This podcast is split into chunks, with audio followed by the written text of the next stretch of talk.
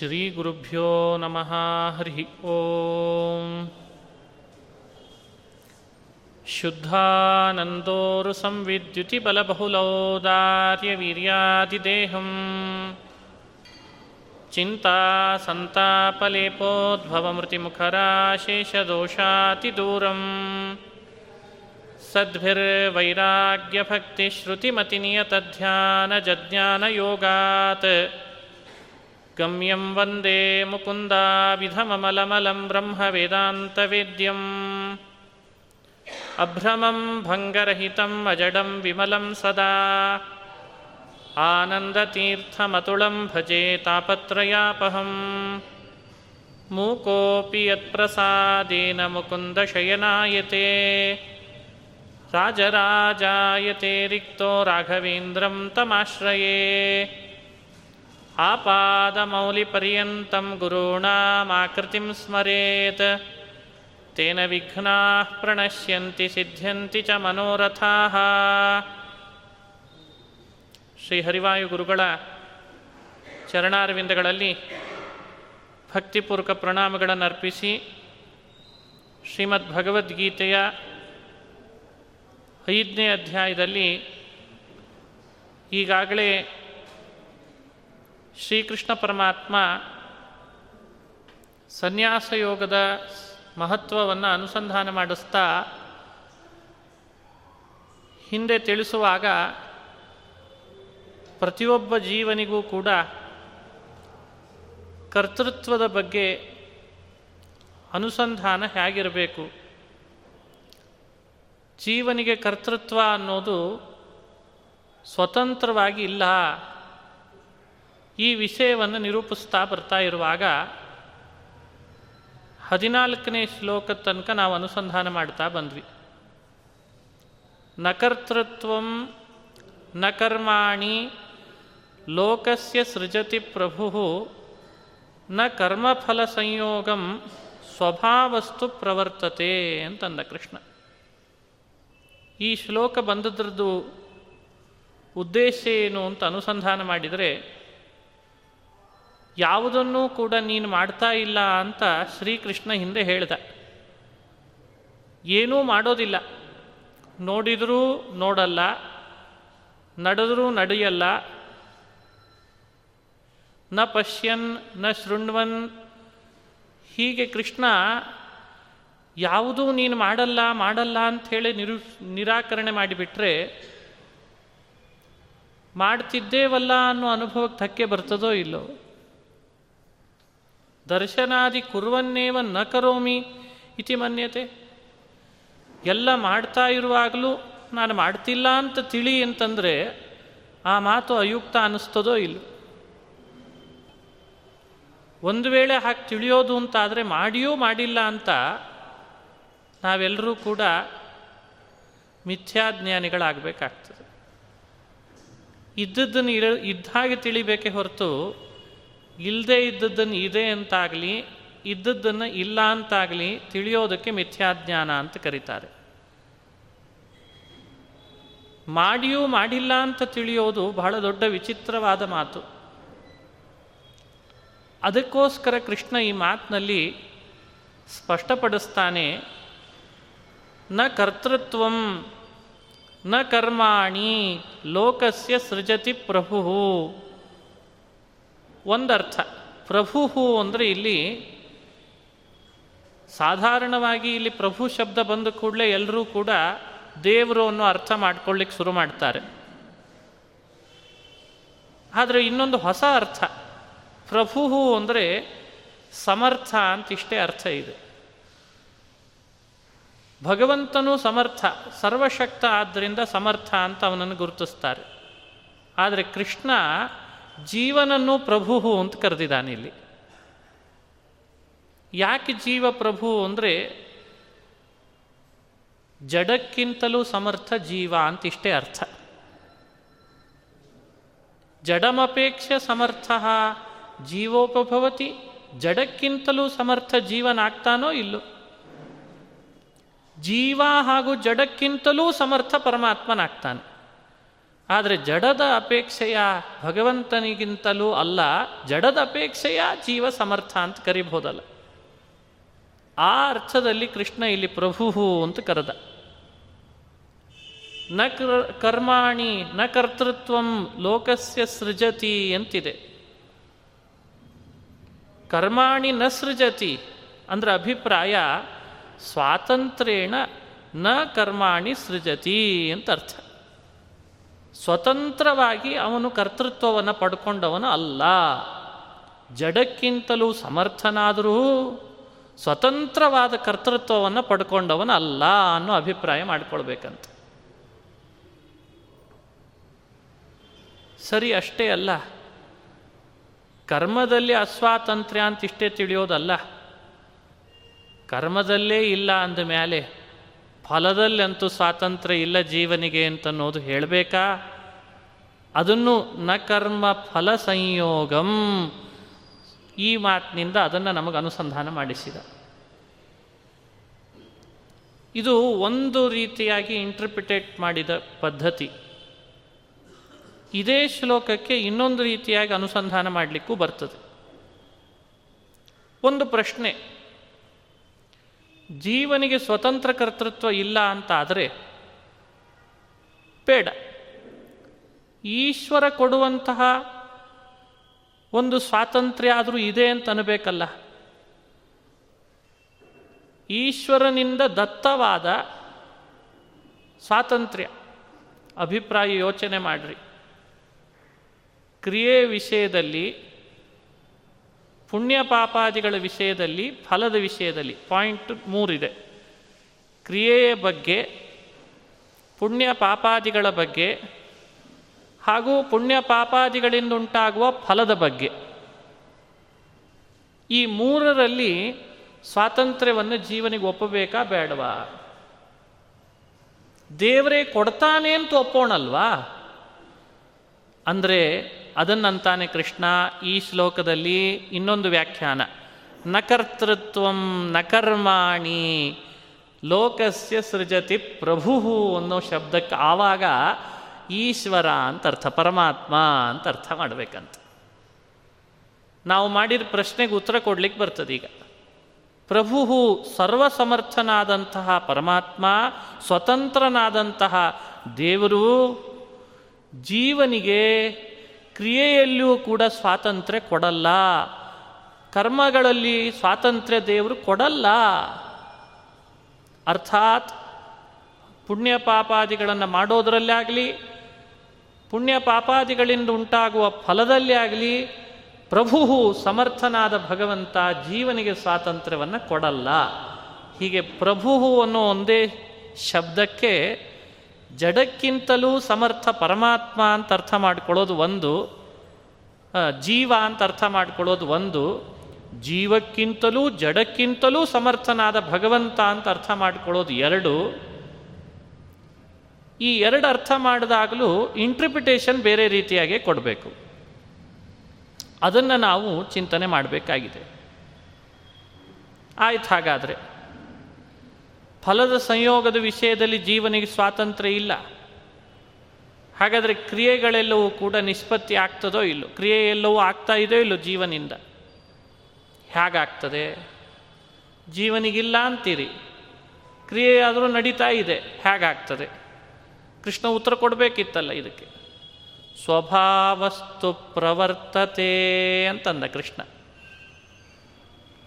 ಕ್ರಿಯೆ ನಿಷ್ಪತ್ತಿ ಆಗ್ತಾ ಇರೋದು ಯಾವುದರಿಂದ ಅನ್ನೋ ಪ್ರಶ್ನೆಗೆ ಸ್ವಭಾವಸ್ತು ಅನ್ನೋ ಒಂದು ಶಬ್ದ ಹಾಕಿದ. ಎಲ್ರಿಗೂ ಕೂಡ ಒಂದು ಅರ್ಥ ಹೊಳಿತು.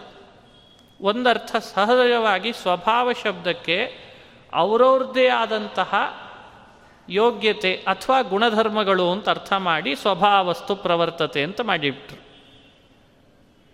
ಹೊಸ ಅರ್ಥ ಏನು ಅಂದರೆ ಸ್ವಭಾವಸ್ತು ಪ್ರವರ್ತತೆ ಅಂದರೆ ಸ್ವಭಾವ ಅನ್ನೋ ಶಬ್ದಕ್ಕೆ ಭಗವಂತ ಅಂತ ಅರ್ಥ. ಹೇಗೆ ಬಂತು ಈ ಅರ್ಥ ಅಂದರೆ ಸ್ವಯಮೇವ ಭವತಿ. ಇನ್ನೊಬ್ಬರ ಅಪೇಕ್ಷೆ ಇಲ್ಲದೆ ಯಾರು ಇರ್ತಾನೋ ಅವನಿಗೆ ಸ್ವಭಾವ ಅಂತ ಹೆಸರಂತ. ಪರ ಅನಪೇಕ್ಷಂ ತಿಷ್ಠತಿ ಯಹ ಸಹ ಸ್ವಭಾವ ಶಬ್ದಾರ್ಥ. ಇನ್ನೊಬ್ಬರ ಅಪೇಕ್ಷೆ ಇಲ್ಲದೆ ಇರಬೇಕಲ್ಲ? ನೋಡಿ, ನಾವು, ನೀವು ಯಾರ ಅಪೇಕ್ಷೆನೂ ಇಲ್ಲದೇನೆ ನಮ್ಮನ್ನು ನಾವು ನೋಡ್ಕೊಳ್ಳೋದಕ್ಕಾಗ್ತದ ನಮ್ಮ ಅನುಭವಕ್ಕೆ ವಿರುದ್ಧ. ನಮಗೊಬ್ಬರ ಅಪೇಕ್ಷೆ ಬೇಕೇ ಬೇಕು. ಅಲ್ಲ ಲೋಕದಲ್ಲಿ ಇದ್ದವರದ್ದು ಅಪೇಕ್ಷೆ ಇಲ್ಲದೆ ಇದ್ದರೂ ನಮಗೆ ಕಾಣದಂಥ ಶಕ್ತಿಯ ಅಪೇಕ್ಷೆ ಅಂತೂ ಇದ್ದೇ ಇದೆ. ಅದನ್ನು ಸ್ವಲ್ಪ ಗಮನಿಸ್ರಿ. ಹಾಗಾಗಿ ನಾವು ನಿಜವಾಗಲೂ ಸ್ವಭಾವ ಅನ್ನೋ ಶಬ್ದದಿಂದ ವಾಚ್ಯರಾಗಲ್ಲ. ಸ್ವಭಾವ ಅನ್ನೋ ಶಬ್ದದ ಮುಖ್ಯವಾದ ಅರ್ಥ ಭಗವಂತ ಅಂಥೇಳಿ ಆಗ್ತದೆ. ಸ್ವಯಮೇವ ಭಾವಯತಿ ಜಗದುತ್ಪಾವಯ, ಜಗದುತ್ಪಾದಯತಿ. ಯಾರ ಅಪೇಕ್ಷೆನೂ ಪಡೆದೇ ಇಡೀ ಪ್ರಪಂಚವನ್ನು ಯಾರು ಸೃಷ್ಟಿ ಮಾಡ್ತಾನೋ ಅವನು ಸ್ವಭಾವ. ಹಾಗಾದರೆ ಸ್ವಭಾವಸ್ತು ಪ್ರವರ್ತತೆ ಸ್ವತಂತ್ರನಾದ ಭಗವಂತನಿಂದಲೇನೆ ಕ್ರಿಯಾ ಅದೃಷ್ಟಾದಿಗಳು ಹಾಗೂ ಕರ್ಮದಿಂದುಂಟಾಗುವಂಥ ಫಲ. ಇವೆಲ್ಲವೂ ಸ್ವಭಾವಸ್ತು ಪ್ರವರ್ತತೆ, ಅದು ಭಗವಂತನಿಂದಲೇ ಆಗ್ತದೆ ಅಂತ ಅರ್ಥ ಅವನಿಂದಲೇ ಆಗಬೇಕು. ಎಂದೂ ಭಗವಂತನನ್ನು ಬಿಟ್ಟು ನಾವು ಪಡಿಲಿಕ್ಕೆ ಸಾಧ್ಯವೇ ಇಲ್ಲ. ಸರ್ವತ್ರ ಸ್ವಯಮೇವ ಪ್ರವರ್ತತೆ ಇತಿ ಭಾವ. ಎಲ್ಲ ಕಡೆಯಲ್ಲೂ ಭಗವಂತನೇ ಪ್ರವೃತ್ತಿ ಮಾಡಿಸೋದಂತೆ. ಈ ವಿಷಯ ಶ್ರೀಕೃಷ್ಣ ಸ್ವಭಾವ ಶಬ್ದವನ್ನು ಆಡಿ ತನ್ನನ್ನ ಅನ್ನೋದನ್ನು ಸ್ಪಷ್ಟವಾಗಿ ಹೇಳ್ತಾನೆ. ತನ್ನನ್ನು ತಿಳಿ, ತನ್ನಿಂದ ಆಗ್ತದೆ. ಮೇಲ್ನೋಟಕ್ಕೆ ಎಲ್ಲರೂ ಕೂಡ ಏನು ಮಾಡಿಕೊಂಡ್ರು, ಸ್ವಭಾವ ಅಂದರೆ ಜೀವನದೇ ಆದ ಯೋಗ್ಯತೆ ಇರ್ತದೆ ಅದಕ್ಕೆ ತಕ್ಕಂತೆ ನಡೀತದೆ ಅಂತ ಇದು. ನಾವು ಸ್ವಭಾವ ಶಬ್ದದಲ್ಲಿ ಸ್ವ ಮತ್ತು ಭಾವ ಅನ್ನೋ ಶಬ್ದವನ್ನು ತುಂಬ ಒಳಗಿಳಿದು ಅರ್ಥ ಮಾಡಲಿಕ್ಕೆ ಹೋದರೆ ಅದು ಜೀವ ಅನ್ನೋ ಅರ್ಥ ಕೊಡೋದು ಕಷ್ಟ ಆಗ್ತದೆ. ಆದರೂ ಲೋಕದಲ್ಲಿ ವ್ಯವಹಾರ ಇದೆ. ವ್ಯವಹಾರ ಇದೆ. ಅದಕ್ಕೆ ಪರಮ ಮುಖ್ಯ ವೃತ್ತಿಯಿಂದ ಸ್ವಭಾವ ಅಂದರೆ ಭಗವಂತ. ಮುಖ್ಯ ವೃತ್ತಿಯಿಂದ ಯೋಚನೆ ಮಾಡಿದರೆ ಲೋಕ ವ್ಯವಹಾರಕ್ಕೆ ಅನುಗುಣವಾಗಿ ಜೀವನ ಸ್ವಭಾವ ಅಂಥೇಳಿ ಇಟ್ಕೊಳ್ತದೆ ಜೀವನ್ ಸ್ವಭಾವವು ಭಗವಂತನ ಅಧೀನವೇ ಅಲ್ವೇ? ಅದನ್ನು ನಾವು ಯೋಚಿಸ್ಬೇಕು. ದ್ರವ್ಯಂ ಕರ್ಮಚ ಕಾಲಶ್ಚ ಸ್ವಭಾವೋ ಜೀವ ಏವಚ. ಈ ಪ್ರಮಾಣಕ್ಕೆ ಅನುಗುಣವಾಗಿ ಯೋಚನೆ ಮಾಡಿದರೆ ಜೀವನ ಸ್ವಭಾವವು ಪರಮಾತ್ಮನ ಅಧೀನವೇ ಆಗಿರ್ತದೆ. ಹಾಗಾಗಿ ಸ್ವಭಾವಸ್ತು ಪ್ರವರ್ತತೆ ಅನ್ನೋದಕ್ಕೆ ಮೇಲ್ನೋಟಕ್ಕೆ ಕನ್ನಡದಲ್ಲಿ ವಿವರಣೆ ಕೊಡಲಿಕ್ಕೆ ಜೀವನ್ ಸ್ವಭಾವಕ್ಕೆ ಅನುಗುಣವಾಗಿ ಎಲ್ಲ ಕ್ರಿಯಾ ನಿಷ್ಪತ್ತಿ ಆಗ್ತದೆ ಅನ್ನೋ ಅರ್ಥ ಮಾಡಿಕೊಳ್ಳೋದಕ್ಕಿಂತ ಸ್ವತಂತ್ರನಾದ ಭಗವಂತನಿಂದ ಇದೆಲ್ಲವೂ ನಡೀತದೆ ಅನ್ನೋ ಚಿಂತನೆ ಮಾಡಬೇಕು. ಹಾಗಾದರೆ ನಾವೆಲ್ಲರೂ ಕೂಡ ಮಿಥ್ಯಾಜ್ಞಾನಿಗಳು ಹೌದೋ ಅಲ್ಲೋ? ಈಗ ಚರ್ಚೆ ಮಾಡೋಣ. ಯಾಕಂದರೆ ಮಾಡಿಯೂ ಮಾಡಿಲ್ಲ ಅಂತ ತಿಳಿ, ನೋಡಿಯೂ ನೋಡಿಲ್ಲ ಅಂತ ತಿಳಿ, ಕೇಳಿಯೂ ಕೇಳಿಲ್ಲ ಅಂತ ತಿಳಿ ಅಂತ ಕೃಷ್ಣ ಹೇಳಿದ. ಹಾಗೆ ತಿಳಿಯೋಣ ಅಂತ ಹೋದರೆ ಅದು ನಮಗೆ ಮಿಥ್ಯಾಜ್ಞಾನಿ ಅಂತ ಅನ್ನಿಸ್ತದಲ್ಲ ಈಗ ಚಿಂತನೆ ಮಾಡ್ರಿ. ಸ್ವಭಾವಸ್ತು ಪ್ರವರ್ತತೆ. ಎಷ್ಟು ಸೂಕ್ಷ್ಮವಾದ ಉತ್ತರ. ಎಲ್ಲಿಗೆ ಶುರು ಮಾಡಿರ್ತೇವೆ? ಟು ದಿ ಪಾಯಿಂಟ್ ವಿಚಾರ ಮಾಡ್ತಾ ಬಂದಾಗ ಈ ಶ್ಲೋಕ ಎಷ್ಟು ಸ್ವರಸವಾದ ಅರ್ಥ ಕೊಡ್ತದೆ ನೋಡ್ರಿ. ತಿಳಿ ತಿಳಿ ಅಂತಂದರೆ ಅಭಿಪ್ರಾಯ, ಸ್ವತಂತ್ರವಾಗಿ ನೀನು ಮಾಡಿಲ್ಲ, ಸ್ವತಂತ್ರವಾಗಿ ಆತ ಮಾಡಿದಾನೆ, ಇಷ್ಟು ತಿಳಿದ್ರೆ ನಾವು ಮಿಥ್ಯಾಜ್ಞಾನಿಗಳಾಗಲ್ಲಂತೆ. ನಾನೇ ಸ್ವತಂತ್ರವಾಗಿ ನೋಡಿದೆ, ಸ್ವತಂತ್ರವಾಗಿ ಕೇಳಿದೆ, ಸ್ವತಂತ್ರ ಶಬ್ದಕ್ಕೆ ಅರ್ಥ ನಿಮ್ಗೆ ಅನುಸಂಧಾನಕ್ಕೆ ಸ್ಪಷ್ಟ ಬರಲಿ ಅಂತ ಪರ ಅನಪೇಕ್ಷ ಅಂತ ಅರ್ಥ ವಿವರಣೆ ಕೊಟ್ಟೆ. ಅಂದರೆ ಯಾರ ಸಹಾಯವೂ ಇಲ್ಲದೇನೆ ನೋಡ್ತೇವಾ, ಯಾರ ಸಹಾಯವೂ ಇಲ್ಲದೆ ಕೇಳ್ತೇವಾ, ಇದನ್ನು ನಾವು ಯಾವಾಗಲೂ ಕೂಡ ನಮ್ಮ ಮನಸ್ಸಿನಲ್ಲಿ ಯೋಚನೆ ಮಾಡ್ತಾ ಇರಬೇಕಂತ. ಎನಿ ಮೂಮೆಂಟ್ಸ್, ಪ್ರತಿಯೊಂದು ಮನುಷ್ಯ ತನ್ನ ಬದುಕಿನಲ್ಲಿ ಅನುಭವಿಸ್ತಾ ಇರೋ ಪ್ರಸಂಗಗಳ ಹಿಂದೆ ತನಗಿಂತ ಬೇರೆಯಾದ ಒಂದು ಅದ್ಭುತವಾದ ವ್ಯವಸ್ಥೆ ಅದ ಅಂತ ಒಪ್ಪಬೇಕೋ ಬೇಡವೋ? ಬೇರೆಯವ್ರದ್ದು ಬಿಟ್ಬಿಡೋಣಂತೆ. ಅವ್ರಿಗಾಯ್ತು ನೋಡ್ರಿ, ಇವ್ರಿಗಾಯ್ತು ನೋಡ್ರಿ ಅನ್ನೋದು ಮಾತನಾಡೋದು ಬೇಡ. ನಮ್ದನ್ನು ನಾವು ನೋಡ್ಕೊಳ್ಳೋಣ. ನಾನು ನೋಡಿದೆ ಅಥವಾ ನನ್ನೊಳಗಿದ್ದು ನೋಡಿಸಿದ ಯಾವುದು ಸರಿ? ಎರಡೂ ಸರಿ ಆಗ್ಲಿಕ್ಕೆ ಕಷ್ಟ ಆಗ್ತದೆ. ನಾನೇ ನೋಡಿದೆ, ಇದಕ್ಕಿಂತಲೂ ಮೇಲ್ಪಟ್ಟದ್ದು. ಬಹಳ ವಿಚಿತ್ರ. ನಾನು ನೋಡಿದೆ, ನನ್ನೊಳಗಿದ್ದು ನೋಡಿಸಿದ, ನಾನೇ ನೋಡಿದೆ. ಸೊ ಈ ಪಾಯಿಂಟ್ಸ್ನಲ್ಲಿ ಭಗವದ್ಗೀತೆ ನಮಗೆ ತೋರಿಸ್ತಾ ಇರೋ ಪಾಯಿಂಟ್ ಯಾವುದು? ನನ್ನೊಳಗಿದ್ದು ನೋಡಿಸಿದ, ನಾನು ನೋಡಿದೆ.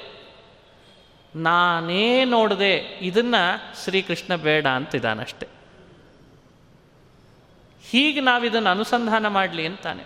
ಕರ್ಮದಲ್ಲಿರ್ಬೋದು ಕರ್ಮದಿಂದುಂಟಾಗುವ ಫಲದಲ್ಲಿರ್ಬೋದು ಸ್ವಾತಂತ್ರ್ಯವನ್ನು ತಂದುಕೊಳ್ಬೇಡ ಅಂದರೆ ಇಷ್ಟೇ ಅರ್ಥ. ನೀನು ಯಾವ ಕಾರಣಕ್ಕೂ ನನ್ನನ್ನು ಬಿಟ್ಟಿರಲಾರಿ. ಇದು ಕಳಕಳಿ ಕೃಷ್ಣನಿಗೆ. ಸತ್ಯವನ್ನು ತೋರಿಸೋದ್ರ ಕಳಕಳಿ ಕೃಷ್ಣನಿಗಿದೆ ಅಷ್ಟೇ. ಕೆಲವರು ತಿಳ್ಕೊಂಡ್ರು, ಏನ್ರಿ ದೇವ್ರು ತನ್ನ ಬಗ್ಗೆ ತಾನು ಎಷ್ಟು ಹೇಳ್ಕೋತಾನಲ್ಲ ಅವ? ತನ್ನನ್ನು ಪ್ರಶಂಸೆ ಮಾಡಿಕೊಳ್ಳಿಕ್ಕೆ ದೇವ್ರಿಗೆ ಕೆಲಸ ಇರಲಿಲ್ವೇ? ಆ ಅರ್ಥ ಅಲ್ಲ. ಯಾವುದು ಫ್ಯಾಕ್ಟೋ ಅದನ್ನು ತಿಳಿಪಡಿಸ್ಬೇಕಾಗಿದೆ. ಜೀವನಿಗೆ ಕೃಷ್ಣ ಶಬ್ದ ಹೀಗಾಡ್ತಾ ಇದ್ದಾನಷ್ಟೇನೆ. ಇದು ಫ್ಯಾಕ್ಟು. ಇದು ತಿಳಿಯೋದ್ರಿಂದ ಒಂದು ಅದ್ಭುತ ಇದೆ ನಿನಗೆ. ಅದಕ್ಕೆ ಇದನ್ನು ತಿಳಿಸ್ಲಿಕ್ಕೆ ಅಂತ ಹೊರಟಿದ್ದಾನಷ್ಟೆ. ಹೀಗಾಗಿ ನ ಕರ್ತೃತ್ವ, ನ ಕರ್ಮಾಣಿ, ಲೋಕಸ್ಯ ಸೃಜತಿ ಪ್ರಭು, ನ ಕರ್ಮ ಫಲ ಸಂಯೋಗಂ ಸ್ವಭಾವಸ್ತು ಪ್ರವರ್ತತೆ. ಈ ಸ್ವಭಾವಸ್ತು ಪ್ರವರ್ತತೆ ಎನ್ನುವ ಮಾತಿಗೆ ಭಗವಂತ ಅನ್ನೋ ಅರ್ಥ ಮಾಡಿದಾಗ ಅನೇಕ ವಿಷಯಗಳು ನಮಗೆ ಅನುಸಂಧಾನಕ್ಕೆ ಬರ್ತದೆ. ಆ ಅರ್ಥ ಮಾಡಿಕೊಂಡ್ರೆ ಚೆನ್ನಾಗಿರ್ತದೆ. ಇದನ್ನು ನಾವು ಗಮನಿಸಬೇಕು. ಇನ್ನೂ ಒಂದು ಶ್ಲೋಕ ಮುಂದೆ ಹದಿನೈದನೇದ್ದು. ಸರಿ, ಫಲ ಪಡೆಯೋದರಲ್ಲಿ ಜೀವನಿಗೆ ಸ್ವಾತಂತ್ರ್ಯ ಇಲ್ಲ ಅಂತೇನು ಕಾನ್ಸೆಪ್ಟ್ ಇದೆ. ಜೀವನಿಗೆ ಫಲ ಪಡೆಯೋದರಲ್ಲಿ ಸ್ವಾತಂತ್ರ್ಯ ಇಲ್ಲ. ಇದೊಂದು ದೊಡ್ಡ ಕಾನ್ಸೆಪ್ಟು ಈ ಕಾನ್ಸೆಪ್ಟಿನಿಂದ ಬೇರೆ ಬೇರೆ ಥರದ ಪ್ರಶ್ನೆಗಳು ಮನುಷ್ಯನಲ್ಲಿ ಉದ್ಭವಿಸ್ತವೆ. ಮಾಡೋದು ಮಾಡೋದು ನಾವೇನಾ? ಫಲ ಮಾತ್ರ ಪಡಿಲಿಕ್ಕಿಲ್ವಾ? ಏನು ಮಾತಾಡ್ತೀರಿ ನೀವು? ಹಿಂಗೆ ಕೆಲವರಿಗೆ ಶುರು ಆಗ್ತದೆ. ಫಲ ಪಡಿಲಿಕ್ಕೆ ಸ್ವಾತಂತ್ರ್ಯ ಇಲ್ಲ ಅಂತಂದ್ಮೇಲೆ ಮಾಡಿಸ್ಬೇಕು ಯಾಕ್ರಿ? ಹಿಂಗೆ ಕೆಲವ್ರಿಗೆ ಶುರು ಆಗ್ತದೆ. ಹೀಗಾಗಿ ಮನುಷ್ಯನಿಗೆ ಪ್ರಶ್ನೆಗಳು ಹೆಚ್ಚು ಉದ್ಭವಿಸುವ ಸಂಭವ ಇದೆ ಈ ಸಂದರ್ಭದೊಳಗೆ. ಆದರೆ ಕೃಷ್ಣನ್ ಕಳಕಳಿ ವಿಚಾರ ಮಾಡಿದರೆ ನಮಗೆ ಜಾಸ್ತಿ ಜವಾಬ್ದಾರಿ ಬೇಡ ಅನ್ನೋ ಜವಾಬ್ದಾರಿ ತಿಳುವಳಿಕೆ ನಮಗೆ ಬರಬೇಕಾಗಿದೆ. ದೇವರಿಗೆ ಅಷ್ಟು ಕಳಕಳಿ ಇದೆ. ಹೆಚ್ಚು ಜವಾಬ್ದಾರಿ ನಿನಗೆ ಬೇಡ ಅಂತ. ಯೋಚನೆ ಮಾಡ್ರಿ ಇದನ್ನು. ಅತಿ ಸೂಕ್ಷ್ಮವಾಗಿ ನಮಗೆ ಅನುಸಂಧಾನಕ್ಕೆ ಬರ್ತದೆ. ನಾವು ಕರ್ಮನೂ ಮಾಡೋ ಹಾಗಾಗಿ, ಫಲನೂ ನಾವೇ ಪಡ್ಕೊಳ್ಳೋ ಹಾಗಾಗಿದ್ದರೆ ಜವಾಬ್ದಾರಿ ತಲೆ ಬಿಸಿ ಜಾಸ್ತಿ ಆಗ್ತದೋ? ಮಾಡಿಸೋನು ಅವನಾಗಿ ಬೇಕಾದಾಗ ಬೇಕು ಬೇಕಾದದ್ದನ್ನು ತಂದು ಕೊಡೋನು ಅವನಾಗಿದ್ದಾನೆ ಅಂತ ತಿಳಿದಾಗ ಜವಾಬ್ದಾರಿ ಕಡಿಮೆ ಆಗ್ತದೋ ಯೋಚನೆ ಮಾಡಿರಿ. ಅಂದರೆ ಈ ಕಳಕಳಿಯಲ್ಲಿ ಕೃಷ್ಣ ನಮಗೆ ಅನುಸಂಧಾನ ಮಾಡಿಸಿದ, ನೀನು ಯಾಕೆ ತಲೆ ಬಿಸಿ ಮಾಡ್ಕೋತೀಯ ನಾನು ಇದ್ದೇನೆ ಅಂತ. ಎಷ್ಟು ಸೂಕ್ಷ್ಮ ಇದೆ ನೋಡ್ರಿ. ಅಂದರೆ ಫಲ ಸಂಯೋಗೇ ಸ್ವಾತಂತ್ರ್ಯಾಭಾವಂ. ಅದಕ್ಕೆ ಕೃಷ್ಣ ಮುಂದಿನ ಮಾತಿನಲ್ಲಿ ಅಂತಾನೆ, ಫಲ ಪಡೆಯೋದ್ರಲ್ಲಿಯೂ ನಿನಗೆ ಸ್ವಾತಂತ್ರ್ಯ ಇಲ್ಲ ಅನ್ನೋದನ್ನು ಜೀವನನ ಡಿಗ್ರೇಡ್ ಮಾಡಲಿಕ್ಕೆಲ್ಲ ಹೇಳಿದ್ರು. ಜೀವನಿಗೆ ಜವಾಬ್ದಾರಿ ಕಡಿಮೆ ಆಗ್ತದೆ, ಮತ್ತಷ್ಟು ನಿರಂಬಳನಾಗ್ತಾನೆ, ನಿರಾತಂಕನಾಗಿರ್ಲಿಕ್ಕಾಗ್ತದೆ ಅನ್ಲಿಕ್ಕೆ ಕೃಷ್ಣ ಆ ಮಾತನ್ನು ಹೇಳಿದ್ದು. ಸಾಧಾರಣವಾಗಿ ಹೋದ ಅಂಗಡಿ ಒಳಗೆ ತಗೊಳ್ಬೇಕಾದಂಥ ವಸ್ತುಗಳು ನಾಲ್ಕೈದು ಇರ್ತಾವಷ್ಟೆ. ಆ ನಾಲ್ಕೈದು ಇದ್ದರೂ ಕೂಡ ಒಂದೊಂದು ವಸ್ತುಗಳು ಬೇರೆ ಬೇರೆ ಬೇರೆ ಬೇರೆ ಕಂಪ್ನಿಯಿಂದ ತಯಾರಾದಾಗ ತಗೊಳ್ಳಿಕ್ಕೆ ಎಷ್ಟು ಕನ್ಫ್ಯೂಸ್ ಮಾಡ್ಕೋತೀವಿ. ಇದು ತಗೊಳ್ಳೋ, ಅದು ತಗೊಳ್ಳೋ, ಇದು ತಗೊಳ್ಳೋ, ಸಮಾನವಾದ ಹಣ ಇದೆ ಎಲ್ಲದಕ್ಕೂ ಮತ್ತೆ. ಇದು ತಗೊಂಡ್ರು ಅಷ್ಟೇ, ಅದು ತಗೊಂಡ್ರು ಅಷ್ಟೇ, ಇದು ತಗೊಂಡ್ರು ಅಷ್ಟೇ. ಎಷ್ಟು ಸಮಸ್ಯೆ ಇದೆ ಗೊತ್ತಾ ಆವಾಗ ಆರಿಸ್ಲಿಕ್ಕೆ? ನಾವೇ ಹಣ ಕೊಟ್ಟು, ನಾವೇ ತಗೊಳ್ಬೇಕಾದ ವಸ್ತು ನಾವು ಅನುಭವಿಸ್ಲಿಕ್ಕೆ ಅಂಥೇಳಿ ಇರುವಾಗಲೂ ನಮಗೆ ತಗೊಳ್ಳುವಾಗ ಸಮಸ್ಯೆ ಜಾಸ್ತಿ ಆಗ್ತದೆ. ಅದ್ರ ಬದಲು ನಮಗೆ ಅಂತ ಯಾವುದು ಸೆಟ್ ಆಗ್ತದೋ, ಅಷ್ಟೇ ಅಲ್ಲ ಆರೋಗ್ಯಪೂರಿತ ಅಂತ ಅನ್ನಿಸ್ತದೋ ಬಹುದಿವಸದ ಬಾಳಿಕೆ ಬರ್ತದೋ, ಅಂಥದ್ದನ್ನು ನಿಂದೇ ಆದ ಮೌಲ್ಯದಿಂದ ನಾನು ಕೊಡ್ತೇನೆ ಅಂತ ದೇವರಂದಾಗ ಇದನ್ನ ಯಾರು ದೋಷ ಅನ್ಲಿಕ್ಕೆ ಸಾಧ್ಯ? ಈ ಸೂಕ್ಷ್ಮ ಅರ್ಥೈಸ್ಕೊಳ್ಳದೆ ಇದ್ದವ, ಫಲದಲ್ಲಿ ಸ್ವಾತಂತ್ರ್ಯ ಕೊಟ್ಟಿಲ್ಲ ನೋಡ್ರಿ ದೇವ್ರು ನಮಗೆ. ಅದನ್ನು ಕೊಡಬಾರ್ದಿತ್ತೆ ನಮಗೆ ನಮ್ಮ ಕೈಯಲ್ಲಿ ಇಡಬಾರ್ದಿತ್ತೆ ಅಂತ ನಾವು ಹೋರಾಡ್ತಿದ್ದೇವೆ. ವಾಸ್ತವಿಕವಾಗಿ ಪರಮಾತ್ಮ ಇದನ್ನು ಸುವ್ಯವಸ್ಥೆ ಮಾಡಿಕೊಟ್ಟ. ನಿನ್ನ ಅಕೌಂಟಿಗೆ ತಾನಾಗೆ ಹಣ ಬೀಳ್ತದೆ ಬಿಟ್ಬಿಡ್ರಿ ಅಂತ ಅನ್ನೋದಕ್ಕೂ ನೀನೇ ಬಂದು ನನ್ನ ಹತ್ರ ಕಲೆಕ್ಟ್ ಮಾಡ್ಕೊಂಡು ಹೋಗಿ ಬ್ಯಾಂಕಿಗೆ ಹಾಕೋ ಅನ್ನೋದಕ್ಕೂ ವ್ಯತ್ಯಾಸದನೋ ಇಲ್ಲೋ. ಕೆಲಸ ಜಾಸ್ತಿಯಲ್ಲಿ, ಜವಾಬ್ದಾರಿ ಜಾಸ್ತಿಯಲ್ಲಿ ಎಲ್ಲಿ ಕಡಿಮೆ ಅಂತ ನಾವು ಯೋಚಿಸ್ಬೋದಲ್ಲ? ಈ ರಹಸ್ಯವನ್ನು ಯೋಚಿಸಿದವ ನಿಜವಾಗಲೂ ವಿವೇಕಿ ಆಗ್ತಾನೆ. ಅದಕ್ಕೆ ಕೃಷ್ಣ ಕಳಕಳಿಯಿಂದ ಹೇಳ್ತಾನೆ, ನಾದತ್ತೆ ಕಸ್ಯಚಿತ್ ಪಾಪಂ ನಚೈವ ಸುಕೃತಂ ವಿಭು ಅಜ್ಞಾನೇನಾವೃತಂ ಜ್ಞಾನಂ ತೇನ ಮುಹ್ಯಂತಿ ಜಂತವಃ ಈ ಶ್ಲೋಕಕ್ಕೆ ಕೆಲವರು ಹೀಗೆ ಅರ್ಥ ಬರೆದಿದ್ದಾರೆ. ಕಸ್ಯಚಿತ್ ಸಕಾಶಾತ್ ಪಾಪಂ ನ ಆದತ್ತೆ. ಯಾವುದೋ ಒಬ್ಬ ದುರಾಚಾರಿ ಪಾಪ ನಡೆಸಿದ ಅಂದ ಕೂಡಲೇ ಸ್ವತಂತ್ರವಾಗಿ ಅದನ್ನು ಸ್ವೀಕರಿಸಲಾರ ಅಂತ ಇಷ್ಟು ಮೇಲ್ನೋಟಕ್ಕೆ ಅರ್ಥ. ಸ್ವತಂತ್ರವಾಗಿ ಕಸ್ಯಚಿತ್ ಸಕಾಶಾತ್ ಪಾಪಂ ನ ಆದತ್ತೆ. ಇದರ ಒಳಗು ಮರ್ಮ ಎಷ್ಟು ಸೂಕ್ಷ್ಮ ಇದೆ ಅಂತ ಹೇಳ್ತದೆ. ಒಂದು ವೇಳೆ ಪರಮಾತ್ಮ ನಮಗೂ ಕೂಡ ಫಲದಲ್ಲಿ ಸ್ವಾತಂತ್ರ್ಯ ಕೊಟ್ಟಿದ್ದೇ ಆಗಿದ್ದರೆ ಸಮಸ್ಯೆ ಏನಾಗ್ತಿತ್ತು ಅಂತ ಸ್ವಾರಸ್ಯ ಹೇಳ್ತೇನೆ. ಇತ್ತೀಚೆಗೆ ಉದಾಹರಣೆ ಕೊಡೋದು ಸುಲಭ ಆಗಿದೆ. ಹೇಗೆ ಅಂತ ನಿಮಗೆ ಗೊತ್ತಾಗ್ತದೆ. ಮಾಡಿದ ಪಾಪ ನಾವಾ? ಸ್ವಾತಂತ್ರ್ಯ ನಮಗಿದೆ ಅಲ್ವಾ? ಇದ್ದಿದ್ರೆ ನಾವೇನು ಮಾಡ್ತಿದ್ವಿ ಅಂದರೆ ಕೂಡಲೇ ಅದನ್ನು ಸ್ವಾತಂತ್ರ್ಯ ಇದೆ. ಅವನಿಗೆ ಟ್ರಾನ್ಸ್ಫರ್ ಮಾಡ್ತಿದ್ವಿ. ಆತ ಅವನಿಗೂ ಸ್ವಾತಂತ್ರ್ಯ ಇದೆ. ಹಾಗಾದ್ರೆ ಆತ ಏನು ಮಾಡಬಲ್ಲ? ಮತ್ತು ಇನ್ನೊಬ್ಬರಿಗೆ ಅಥವಾ ನಮಗೆ ಸ್ವಾತಂತ್ರ್ಯ ಟ್ರಾನ್ಸ್ಫರ್ ಮಾಡಿಬಿಡ್ತಾನೆ. ಯಾಕೆ? ಸ್ವಾತಂತ್ರ್ಯ ಇದೆ. ಜೀವನಿಗೆ ಕೊಡೋ ಸ್ವಾತಂತ್ರ್ಯ ಯಾವ ಥರದ ಅತಿಪ್ರಸಂಗಕ್ಕೆ ಕಾರಣ ಆಗ್ತದೆ, ಯಾವ ಥರದ ಅವ್ಯವಸ್ಥೆಗೆ ಕರಪ್ಷನ್ನಿಗೆ ಕಾರಣ ಆಗ್ತದೆ ಅನ್ನಲಿಕ್ಕೆ ಈ ಶ್ಲೋಕದಲ್ಲಿ ಶ್ರೀಕೃಷ್ಣ ಅತಿ ಸ್ಪಷ್ಟಪಡಿಸ್ತಾನೆ. ಇವತ್ತು ಎಷ್ಟೋ ಕಂಪ್ನಿಗಳಲ್ಲಿ ಇದನ್ನು ಅನುಭವಿಸ್ತಾರೆ. ಮಾಡೋ ತಪ್ಪು ಯಾರೋ? ಅಧಿಕಾರ ಸ್ವಲ್ಪೇ ಇರ್ತದ ಮತ್ತೆ? ಸ್ವಲ್ಪಿದ್ದ ಅಧಿಕಾರವನ್ನೇ ತನಗಿಂತ ಕೆಳಗಿನ ಅಧಿಕಾರಿ ಮೇಲೆ ಏ ನಾ ಮಾಡಿಲ್ಲ, ಅವ ಮಾಡಿದಾನೆ ಅಂತ ಹಾಕಿ ಹೋಗ್ತಾರೆ. ಇದು ಏನು ಹೇಳ್ರಿ ನೋಡೋಣ. ಒಂದು ಸಣ್ಣ ಕಂಪನಿ. ಅಲ್ಲಿ ಇಂತಿಷ್ಟು ಗ್ರೇಡ್ನೆಸ್ನಲ್ಲಿ ಒಂದೊಂದು ಅಧಿಕಾರ ಹಂಚಿಕಿರ್ತಾರೆ. ಮೇಲಧಿಕಾರಿ ತಪ್ಪು ಮಾಡಿರ್ತಾನೆ. ಆದರೆ ತಾನು ತಪ್ಪಿಸ್ಕೊಳ್ಬೇಕು ಅಂತ ತನ್ನ ಅಧಿಕಾರದ ವ್ಯವಸ್ಥೆಯಲ್ಲಿ ಕೆಳಗಿರುವವನ ತಲೆ ಮೇಲೆ ಹಾಕ್ತಾನೋ ಇಲ್ಲೋ? ನಾಲ್ಕು ದಿನ ಬದುಕಿ ಹೋಗೋ ಸಣ್ಣ ಸಣ್ಣ ಕಂಪ್ನಿಗಳಲ್ಲೇ ಇಷ್ಟು ಅವ್ಯವಸ್ಥೆ ಕರಪ್ಷನ್ ನಡೀತದೆ ವ್ಯವಸ್ಥೆಯಲ್ಲಿ ಅಂದರೆ ಇನ್ನು ಪುಣ್ಯ ಪಾಪದ ವಿಷಯದ ಬಗ್ಗೆ ಅಪ್ಪಿ ತಪ್ಪಿ ಜೀವರಾದ ನಮಗೆ ಫಲದಲ್ಲಿಯೂ ಮತ್ತು ಕರ್ಮದಲ್ಲಿ ದೇವರು ಒಂದು ವೇಳೆ ಇಂಡಿಪೆಂಡೆನ್ಸಿ ಕೊಟ್ಟಿದ್ದ ಅಂತಾದರೆ ಸ್ವಲ್ಪ ಯೋಚನೆ ಮಾಡಿ.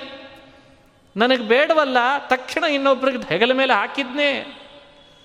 ಆತ ನನಗೆ ಬೇಡ ಇನ್ನೊಬ್ಬರ ಹೆಗಲ ಮೇಲೆ ಹಾಕಿಬಿಡ್ತಾನೆ. ಹಿಂಗಾಗಿ ಕೊನೆಗೆ ಎಲ್ಲಿಗೆ ಹೋಗ್ತಿತ್ತು ಅಂದರೆ ಹೆಗಲ ಮೇಲೆ ಹೆಗಲ ಮೇಲೆ ಹಾಕ್ತಾ ಹಾಕ್ತಾ ಹೋಗಿಬಿಟ್ರೆ ಅದಕ್ಕೆ ಫಲ ಎಲ್ಲಿ ಕೊಡಬೇಕು ಹಾಗಾದರೆ? ಆ ಭಗವಂತ ಅನ್ನೋ ವ್ಯವಸ್ಥೆ ಏನನ್ನು ನಿಯಂತ್ರಣ ಮಾಡಬೇಕು ಹೇಳ್ರಿ ನೋಡೋಣ ಆವಾಗ. ಎಲ್ಲ ಕರಪ್ಟ್ ಆಗ್ತದೆ. ಹೀಗಾಗಿ ಒಬ್ಬ ಮೇಲ್ವಿಚಾರಕ ಅಂತನ್ನೋದು ಅಲ್ಲಲ್ಲಲ್ಲಿ ಹೇಗೆ ಕಂಪ್ನಿಗಳಲ್ಲಿ ನೇಮಕ ಮಾಡಬೇಕಾಗ್ತದೋ ಎಕ್ಸಿಕ್ಯೂಟಿವ್ ಆಫೀಸರಿನ ಮಹತ್ವ ಏನಿದೆ? ಮೇಲ್ವಿಚಾರಕನ ಮಹತ್ವ ಏನಿದೆ, ಅದನ್ನೆಲ್ಲ ನೀವು ಗಮನಿಸ್ತೀರಿ. ಸೇಮ್ ಥಿಯರಿಯನ್ನು ಅಪ್ಲೈ ಮಾಡಿ ನೋಡಿದಾಗ, ಆ ಭಗವಂತ ಎಷ್ಟು ಬುದ್ಧಿವಂತ ಅಂದರೆ, ಯಾವುದನ್ನು ಕೊಡಬೇಕು, ಯಾವುದನ್ನು ಕೊಡಬಾರ್ದು, ಅದನ್ನು ಯೋಚನೆ ಮಾಡಿಯೇ ನಮಗೇನು ಮಾಡ್ತಾನೆ ಅಂದರೆ, ನೀ ಮಾಡಿದ್ದನ್ನು ಇನ್ನೊಬ್ಬರಿಗೆ ಅವ ಮಾಡಿದ್ದನ್ನು ನಿನಗೆ ತಲೆ ಮೇಲೆ ಹಾಕ್ಕೊಂಡು ಕೂಡೋ ಪರಿಸ್ಥಿತಿ ಬರಬಾರದು ಅನ್ನೋ ಕಳಕಳಿಯಿಂದಲೇ ನಾದತ್ತೆ ಕಸ್ಯಚಿತ್ ಪಾಪಂ. ಎಷ್ಟು ಸೂಕ್ಷ್ಮವಾಗಿ ಹೇಳ್ತಾನೆ ನೋಡ್ರಿ ಕೃಷ್ಣ. ಈ ಥೇರಿಗಳನ್ನು ನಾವು ಮೇಲ್ನೋಟಕ್ಕೆ ಯೋಚನೆ ಮಾಡಿದರೆ ಸ್ಪಷ್ಟ ಗೊತ್ತಾಗ್ತಾ ಇದೆ ಇವತ್ತು. ಅಲ್ಲಿಯೂ ಪಾಪ ಅನ್ನೋ ಶಬ್ದವನ್ನೇ ಹಾಕಿದ ಪುಣ್ಯಾತ್ಮ. ಶ್ರೀಕೃಷ್ಣ ಅವ ಹೇಳಿ ಕೇಳಿ, ನಾದತ್ತೇ ಕಸ್ಯಚಿತ್ ಪಾಪಂ ಅಂತಂದ. ಅದಕ್ಕೇನೆ ಬೇಕಂತ್ಲಿ. ಪಾಪಂ ಅನ್ನೋದರಿಂದ ಬಹಳ ಸ್ಫುಟವಾಗ್ತದೆ. ಕೆಟ್ಟ ಕೆಲಸ ಅನ್ನೋದು ಬಹಳ ವಿಚಿತ್ರ. ಅದು ತಾ ಮಾಡಿರ್ತಾನೆ ಇನ್ನೊಬ್ಬರ ಮೇಲೆ ಹೆಗಲ ಮೇಲೆ ಹಾಕ್ತಾ ಇರ್ತಾನೆ, ಇಲ್ಲ ಅಲ್ಲಿ ಅಲ್ಲಿ, ಇಲ್ಲಿ ಅಲ್ಲಿ, ಇಲ್ಲಿ. ಅದಕ್ಕೆ ಕೃಷ್ಣ ಬಹಳ ಸೂಕ್ಷ್ಮವಾಗಿ ಮಾತನಾಡ್ತಾನೆ. ಸರಿ, ಪುಣ್ಯದ ಬಗ್ಗೆ ಏನು ಹಾಗಾದರೆ? ನಚೈವ ಚೈವ ಸುಕೃತಂ ವಿಭು, ಅದನ್ನು ಕೊಡ್ಲಾರೆ. ಅದನ್ನು ಕೊಡ್ಲಾರೆ. ಪುಣ್ಯದಲ್ಲಿಯೂ ಇಲ್ಲ, ಪಾಪದಲ್ಲಿಯೂ ಇಲ್ಲ. ಸ್ವಾತಂತ್ರ್ಯ ಪುಣ್ಯ ಪಾಪಗಳನ್ನು ಕೊಡ್ಲಾರೆ ನಾನು. ಕಾರಣ ಕರಪ್ಷನ್ ಜಾಸ್ತಿ ಆಗ್ತದೆ. ಒಂದು ದೇಶ ದೇಶದಲ್ಲಿ ಅಧಿಕಾರದಲ್ಲಿರೋರು ಕೆಲವು ಕೆಲವು ವ್ಯಕ್ತಿಗಳು ಅವರ ಅಧಿಕಾರದ ಸದ್ಬಳಕೆಗಿಂತ ಜಾಸ್ತಿ ಅನ್ಯಾಯದಿಂದ ಗಳಿಸಿದ ಹಣವೇ ಬೇರೆ ಬೇರೆ ದೇಶದಲ್ಲಿ ಹೋಗಿ ರವಾನೆ ಆಗ್ತದೆ, ಅಲ್ಲಿ ಇನ್ವೆಸ್ಟ್ಮೆಂಟ್ ಆಗ್ತದೆ ಅಂದರೆ ಕೊಟ್ಟ ಅಧಿಕಾರ ಸ್ವಲ್ಪ ನಡೆಸ್ತಾ ಇರೋ ಅವ್ಯವಹಾರ ಜಾಸ್ತಿ.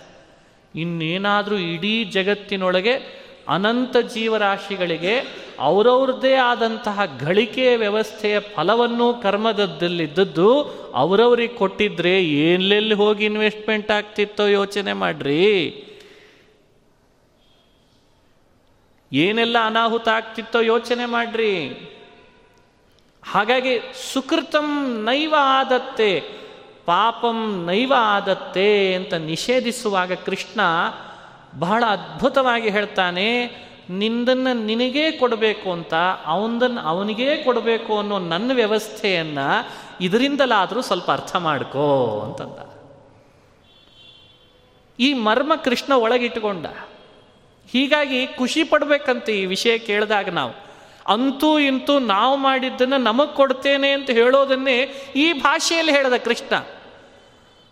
ನಿಂದನ್ನು ನಿನಗೇ ಕೊಡ್ತೇನೋ, ಬೇರೆಯವ್ರಿಗೆ ಕೊಡಲ್ಲ. ಇದು ಖುಷಿ ಪಡಬೇಕಾದ ಸಂಗತಿಯೋ, ದುಃಖ ಪಡಬೇಕಾದ ಸಂಗತಿಯೋ? ನಿಂದನ್ನು ಬೇರೆಯವ್ರಿಗೆ ಕೊಡ್ತೇನೆ ಎಂದಾಗ ದುಃಖ ಪಡಬೇಕು? ನಿಂದನ್ನು ನಿನಗೆ ಕೊಡ್ತೇನೆ ಅಂತ ಹೇಳೋದನ್ನು ಹೇಳಿದಾಗ ಯಾಕೆ ದುಃಖ ಪಡ್ತೀಯಾ? ಹೀಗಾಗಿ ಈ ಮಾತಿನ ಮರ್ಮ ಏನು ಅಂತ ಯೋಚನೆ ಮಾಡುವಾಗ, ನಾದತ್ತೇ ಕಸ್ಯಚಿತ್ ಪಾಪಂ ಅಂತ ನಿಷೇಧಿಸುವ ಕೃಷ್ಣನಿಗೆ ಇನ್ಯಾರೋ ಮಾಡಿದ ಪಾಪಗಳನ್ನು ಇನ್ಯಾರ್ದೋ ತಲೆ ಮೇಲೆ ಹಾಕ್ಲಿಕ್ಕೆ ಹೋಗದಂತೆ ನಾನು ಮಾಡಿದ್ದೇನೆ, ಇನ್ಯಾರೋ ಮಾಡಿದ ಪುಣ್ಯವನ್ನು ಇನ್ಯಾರಿಗೋ ಹೋಗದಂತೆ ನಾನು ಮಾಡಿದ್ದೇನೆ ಅನ್ನೋದರದ್ದು ಸಿಸ್ಟಮೆಟಿಕ್ ವ್ಯವಸ್ಥೆಯನ್ನು ಕೃಷ್ಣ ಸಮರ್ಥಿಸ್ತಾನೆ, ನನ್ನ ವ್ಯವಸ್ಥೆ ಒಳಗೆ ಕರಪ್ಷನ್ ನಡೀಲಿಕ್ಕೆ ಅವಕಾಶ ಇಲ್ಲ, ನಿಂದನ್ನು ನಿನಗೆ, ಅವನದನ್ನು ಅವನಿಗೆ ಅವನದನ್ನು ಅವನಿಗೆ ಕೊಡ್ತೇನೆ, ಇದು ಖುಷಿ ಪಡಬೇಕಲ್ಲ ನೀನು. ಹೀಗಾಗಿ ಪ್ರತಿಯೊಬ್ಬ ಮನುಷ್ಯನಿಗೂ ಇಲ್ಲಿಯೂ ಕೂಡ ವಿಭೂಹು ಅನ್ನೋ ಶಬ್ದ ಎರಡು ಅರ್ಥದಲ್ಲಿ ಬಳಕೆ ಇದೆ. ಜಡಕ್ಕಿಂತಲೂ ಸಮರ್ಥನಾದ ಜೀವ ಅಂತ ಒಂದು ಅರ್ಥ. ಜೀವ ಹಾಗೂ ಜಡಕ್ಕಿಂತಲೂ ಸಮರ್ಥನಾದ ಭಗವಂತ ಅಂತ ಇನ್ನೊಂದು ಅರ್ಥ. ಜೀವ ಅನ್ನೋ ಅರ್ಥ ಮಾಡಿದಾಗ ಸ್ವತಂತ್ರವಾಗಿ ಪುಣ್ಯ ಪಾಪಗಳನ್ನು ತಾನು ಏನೂ ಮಾಡಲಾರ, ಸ್ವೀಕಾರ ಮಾಡಲಾರ.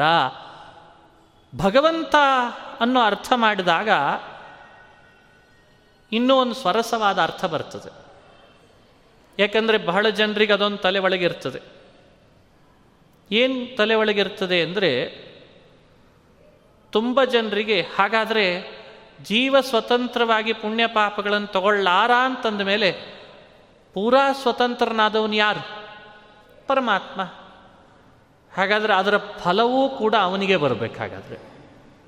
ಹೀಗೊಂದು ತರ್ಕ ಮಾಡಲಿಕ್ಕೆ ಅವಕಾಶ ಇದೆ ಅಲ್ಲ. ಶಂಕೆ ಬಂದೇ ಬರ್ತದೆ. ಸ್ವಾತಂತ್ರ್ಯ ಇದೆ ಅವನಿಗೆ ಪೂರ್ಣವಾಗಿ ಅಂದ ಮೇಲೆ ಮಾಡಿದ್ರ ಫಲವೂ ಕೂಡ ಅವನಿಗೆ ಹೋಗಬೇಕಲ್ಲ. ಅದಕ್ಕೆ ಉತ್ತರ ಕೊಡಲಿಕ್ಕೂ ಕೃಷ್ಣ ವಿಭುಹು ಅಂತನ್ನಂತ. ಮಾಡಿದ್ದನ್ನು, ಮಾಡಿಸಿದ್ದನ್ನು ತನಗೆ ಬರದೇ ಇರೋ ಹಾಗೆ, ಆ ಲೇಪ ಆಗದೇ ಇರೋ ಹಾಗೆ ನೋಡ್ಕೊಳ್ತಾನಾದ್ರಿಂದಲೇ ಕೃಷ್ಣ ವಿಭುಹು ಅಂತಂದಂತೆ ಸಮರ್ಥ ಅಂತ ಶಬ್ದ ಆಡಿದ. ಎಷ್ಟು ಸೂಕ್ಷ್ಮ ಇದೆ ನೋಡ್ರಿ. ಆತ ಸ್ವತಂತ್ರ, ಆತ ಸಮರ್ಥ. ನಾವು ಪುಣ್ಯ ಪಾಪಗಳನ್ನು ಮಾಡಿದಾಗ ನಮ್ಮನ್ನ ಭಾಗಿಗಳನ್ನಾಗಿ ಮಾಡ್ಲಿಕ್ಕೆ ಗೊತ್ತು. ಆದರೆ ತಾ ನಮ್ಮೊಳಗಿದ್ದು ಮಾಡಿಸಿಯೂ ತನಗದನ್ನು ಇರೋ ಹಂಗೆ ಮಾಡಿಕೊಳ್ಳಿಕ್ಕೂ ಗೊತ್ತು. ಅದಕ್ಕೆ ವಿಭುಹು ಅಂತ ಕೃಷ್ಣನನ್ನು ಕರೆದದ್ದಂತೆ. ಎಷ್ಟು ಅದ್ಭುತ ನೋಡ್ರಿ. ಇತ್ತೀಚಿನ ಉದಾಹರಣೆಗಳಲ್ಲಿ ಕೆಲವು ಕೆಲವು ವಸ್ತುಗಳನ್ನು ನಾನು ಗಮನಿಸುವಾಗ ಆಶ್ಚರ್ಯ ಆಗ್ತದೆ. ಹ್ಯಾಕ್ ಸೃಷ್ಟಿ ಮಾಡ್ತಿದ್ದಾರೆ ನೋಡ್ರಿ ಪ್ರಪಂಚದಲ್ಲೆಲ್ಲ.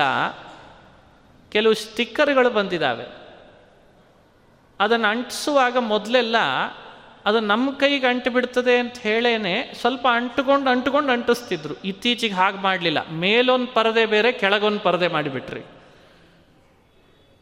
ಹೇಗೆ ಅಂಟಿಸ್ಬೇಕು ಅಂತ ಮೊದಲೆಲ್ಲ ಚರ್ಚೆ ನಡೀತಿತ್ತಲ್ಲ. ಈಗೇನು ಮಾಡಿದ್ರು, ಮೇಲೊಂದು ಪರದೆ, ಕೆಳಗೊಂದು ಪರದೆ ಥರ ಮಾಡಿರ್ತಾರೆ. ಅದು ಅಂಟ್ತಿರಬೇಕು, ನಮ್ಮ ಕೈಗೆ ಅಂಟಿರಬಾರ್ದು. ಅಷ್ಟು ವ್ಯವಸ್ಥೆ ಮಾಡಿರ್ತಾರೆ. ಇದನ್ನು ನೀವು ನೋಡಿರಿ ಅಲ್ಲಲ್ಲಲ್ಲಿ. ಒಂದು ಸಣ್ಣ ಸಣ್ಣ ಸ್ಟಿಕ್ಕರ್ಗಳೇ ಈ ರೀತಿಯಾಗಿ ಅಂಟು ನಮ್ಮ ಕೈಗೆ ಅಂಟದಂತೇನೆ ವ್ಯವಸ್ಥೆ ಮಾಡ್ತೇವೆ ಅಂದ ಮೇಲೆ ಇನ್ನು ಇಡೀ ಪ್ರಪಂಚವನ್ನು ಆಳ್ತಾ ಇರುವ ಪರಮಾತ್ಮ, ಅವ ಆಮ್ನಿ ಪೊಟೆಂಟ್ ಆಮ್ನಿಷಿಯಂಟ್ ಗ್ರೇಟ್ ಅವನ ಗ್ರೇಟ್ನೆಸ್ ಎಷ್ಟು ನೋಡ್ರಿ? ಎಲ್ಲದರೊಳಗಿದ್ದು ಯಾವುದು ಅಂಟದಂತೆ ತನ್ನನ್ನು ನೋಡ್ಕೊಳ್ತಾನೆ, ಅದಕ್ಕೆ ಅವನು ಸ್ವತಂತ್ರಪ್ಪ. ಅರೆ, ನೀನೇ ಒಬ್ಬ ಸಾಧಾರಣ ವ್ಯಕ್ತಿ, ನಿನ್ನ ಬದುಕಿನೊಳಗೆ ಏನು ಅಂಟಬೇಕು, ಏನು ಅಂಟಬಾರ್ದು, ಏನು ನನ್ನ ಹೆಸರು ಬರಬೇಕು, ಯಾವಾಗ ನನ್ನ ಹೆಸರು ಇಲ್ಲಿ ಬರಬಾರ್ದು ಅಂತ ಇಷ್ಟು ಚಾಣಾಕ್ಷತನದಿಂದ ನಿನ್ನನ್ನು ನೀನು ಹೆಜ್ಜೆ ಹೆಜ್ಜೆ ಇಡುವಾಗ ಯೋಚನೆ ಮಾಡ್ತಿರ್ತೀಯ? ಇನ್ನು ಅವ ಎಲ್ಲಿ ಹೇಗೆ ಹೆಜ್ಜೆ ಇಡಬೇಕು ಅಂತ ನೋಡಿ ಹೇಗೆ ತನ್ನ ಮೈ ಮೇಲೆ ಬರಬಾರ್ದು ಅಂತ ನೋಡಿ ಬರುವಾಗಲೂ ಅದನ್ನು ಹೇಗೆ ದೂರದಿಂದ ತಡಿಬೇಕು ಅಂತ ನೋಡಿ ಇಡ್ಲಾರನೆ ಅದಕ್ಕೆ ವಿಭು ಅಂತ ಕರೆದ್ನಂತೆ ಕೃಷ್ಣ. ಇದೊಂದು ಅದ್ಭುತವಾದ ಸಿಸ್ಟಮ್. ಇದನ್ನು ಸುಮ್ ಸುಮ್ಮನೆ ನಾವು ದೂರ್ಲಿಕ್ಕೆ ಅವಕಾಶ ಇಲ್ಲ. ಅದಕ್ಕೆ ಕೃಷ್ಣ ಅಂದ, ನಾದತ್ತೆ ಕಸ್ಯಚಿತ್ ಪಾಪಂ ನಚೈವ ಸುಕೃತಂ ವಿಭು ಎಂಥ ಅದ್ಭುತವಾದ ಮಾತು.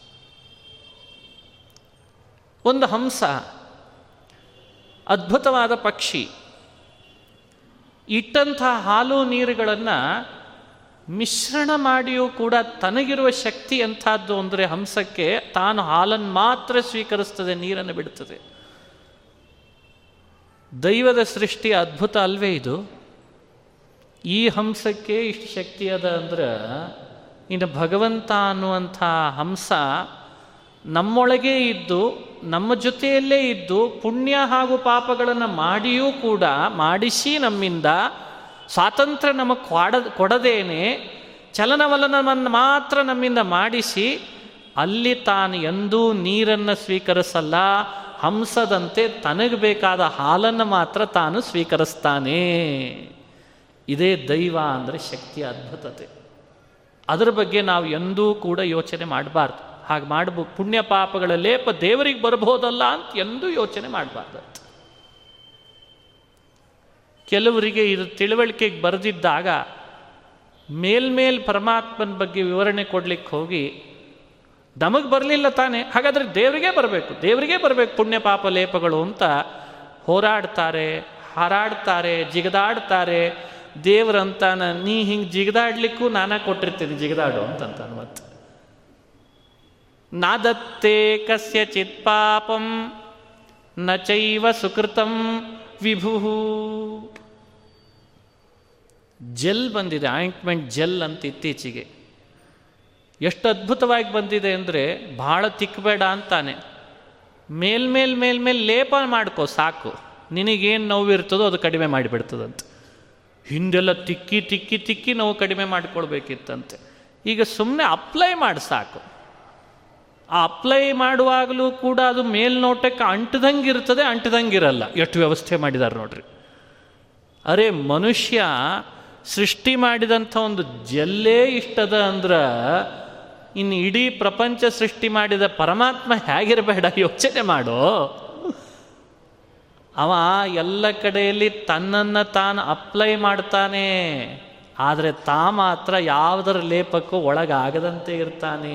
ನಾದತ್ತೆ ಕಸ್ಯಚಿತ್ ಪಾಪಂ ನಚೈವ ಸುಕೃತಂ ವಿಭು ಅದು ಅವನ ಟ್ಯಾಲೆಂಟ್ ಅದು. ಇವೆಲ್ಲ ಸೃಷ್ಟಿ ಮಾಡಿದವರು ಏನಿದ್ದಾರೆ? ಜೆಲ್ ಸೃಷ್ಟಿ ಮಾಡಿದವ, ಸ್ಟಿಕ್ಕರ್ ಸೃಷ್ಟಿ ಮಾಡಿದವ. ಮೊದಲೆಲ್ಲ ಮನೆ ತುಂಬ ಸುಣ್ಣ ಹಚ್ತಾ ಇದ್ದರೆ ಹಚ್ಚುವಾಗ ಸ್ವಲ್ಪ ನಮ್ಮ ಮೈಗೆ ತಾಗಿದ್ರೆ ಸಾಕು ಆ ಗೋಡೆ. ಗೋಡೆ ಸುಣ್ಣ ಎಲ್ಲ ಮೈಗೆ ಬಡಿತಿತ್ತಂತೆ. ಇತ್ತೀಚೆಗೆ ಮತ್ತೊಂದು ಲಿಕ್ವಿಡ್ ಸೃಷ್ಟಿ ಮಾಡಿದ ಅದಕ್ಕೆ. ಸುಣ್ಣಕ್ಕೆ ಲಿಕ್ವಿಡ್ ಹಾಕಿ ಹೊಡೆದು ಬಿಟ್ಟರೆ ನಮ್ಮ ಮೈಗೆ ಅಂಟದೇ ಇರೋ ಹಂಗೆ ಅಲ್ಲಿ ಗೋಡೆಗೆ ಮಾತ್ರ ಅಂಟ್ತದಂತ ಮನುಷ್ಯ ಸೃಷ್ಟಿ ಮಾಡಿದ ಲಿಕ್ವಿಡ್ಡೇ ಇಷ್ಟದ ಅಂದ್ರೆ ಇನ್ನು ದೈವ ತನ್ನ ಸ್ವಾತಂತ್ರ್ಯದ ಲಿಕ್ವಿಡನ್ನು ಹಾಕಿಯೇ ನಮ್ಮೊಳಗೆ ಕರ್ಮ ಮಾಡಿಸ್ತಾನಂತೆ. ಆ ಲಿಕ್ವಿಡ್ ಹಾಕಿದ್ರಿಂದ ಆ ಸುಣ್ಣ ಜೀವನಿಗೆ ಅಂಟಬೇಕೇ ಹೊರತು ಗೋಡೆಗೆ ಅಂಟದಂಗೆ ತನಗೆ ಅಂಟದೇ ಇರೋಂಗೆ ಹೆಂಗೋ ತಾನು ನೋಡಿಕೊಂಡೇ ನೋಡ್ಕೋತಾನಂತ.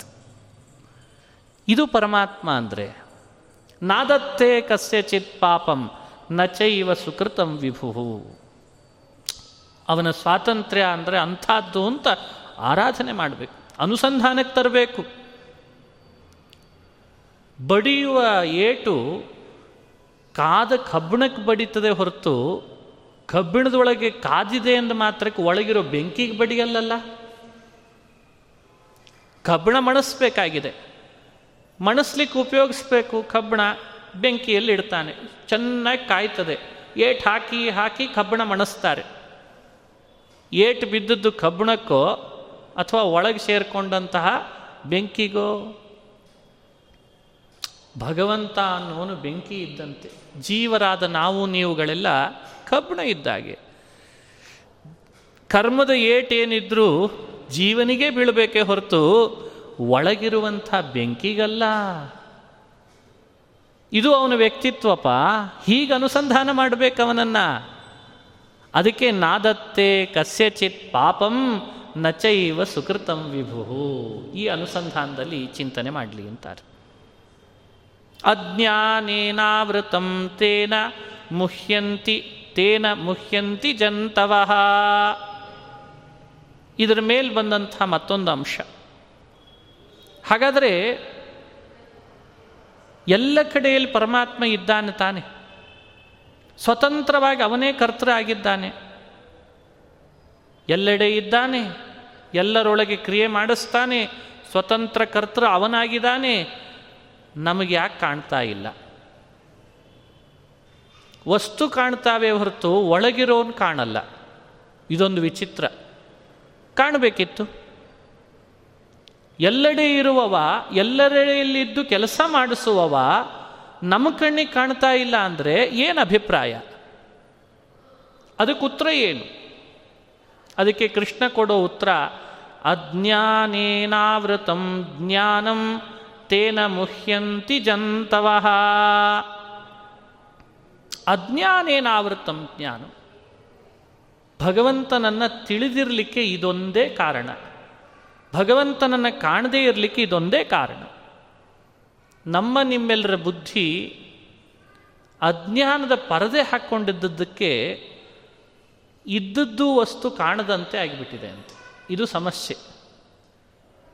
ಈ ಸಮಸ್ಯೆ ಪರದೆ ಸರಿಯೋ ತನಕ ಇರ್ತದೆ. ಪರದೆ ಸರಿದ ಮೇಲೆ ಹೋಗ್ತದೆ. ಪರದೆ ಇದೆ. ಇನ್ನೊಂದು ಅರ್ಥ.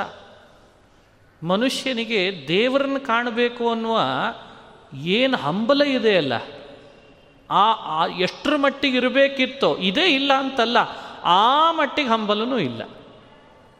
ಅದಕ್ಕೆ ಕೃಷ್ಣ ಹಿಂದೆ ಹೇಳಿದ್ದಾನೆ, ಶ್ರದ್ಧಾವಾನ್ ಲಭತೆ ಜ್ಞಾನಂ. ಅಲ್ಲಿ ಆ ಉತ್ತರ ಕೊಟ್ಟಿದ್ದಾನೆ. ಇಲ್ಲಿ ಉತ್ತರ ಕೊಡ್ತಾನೆ.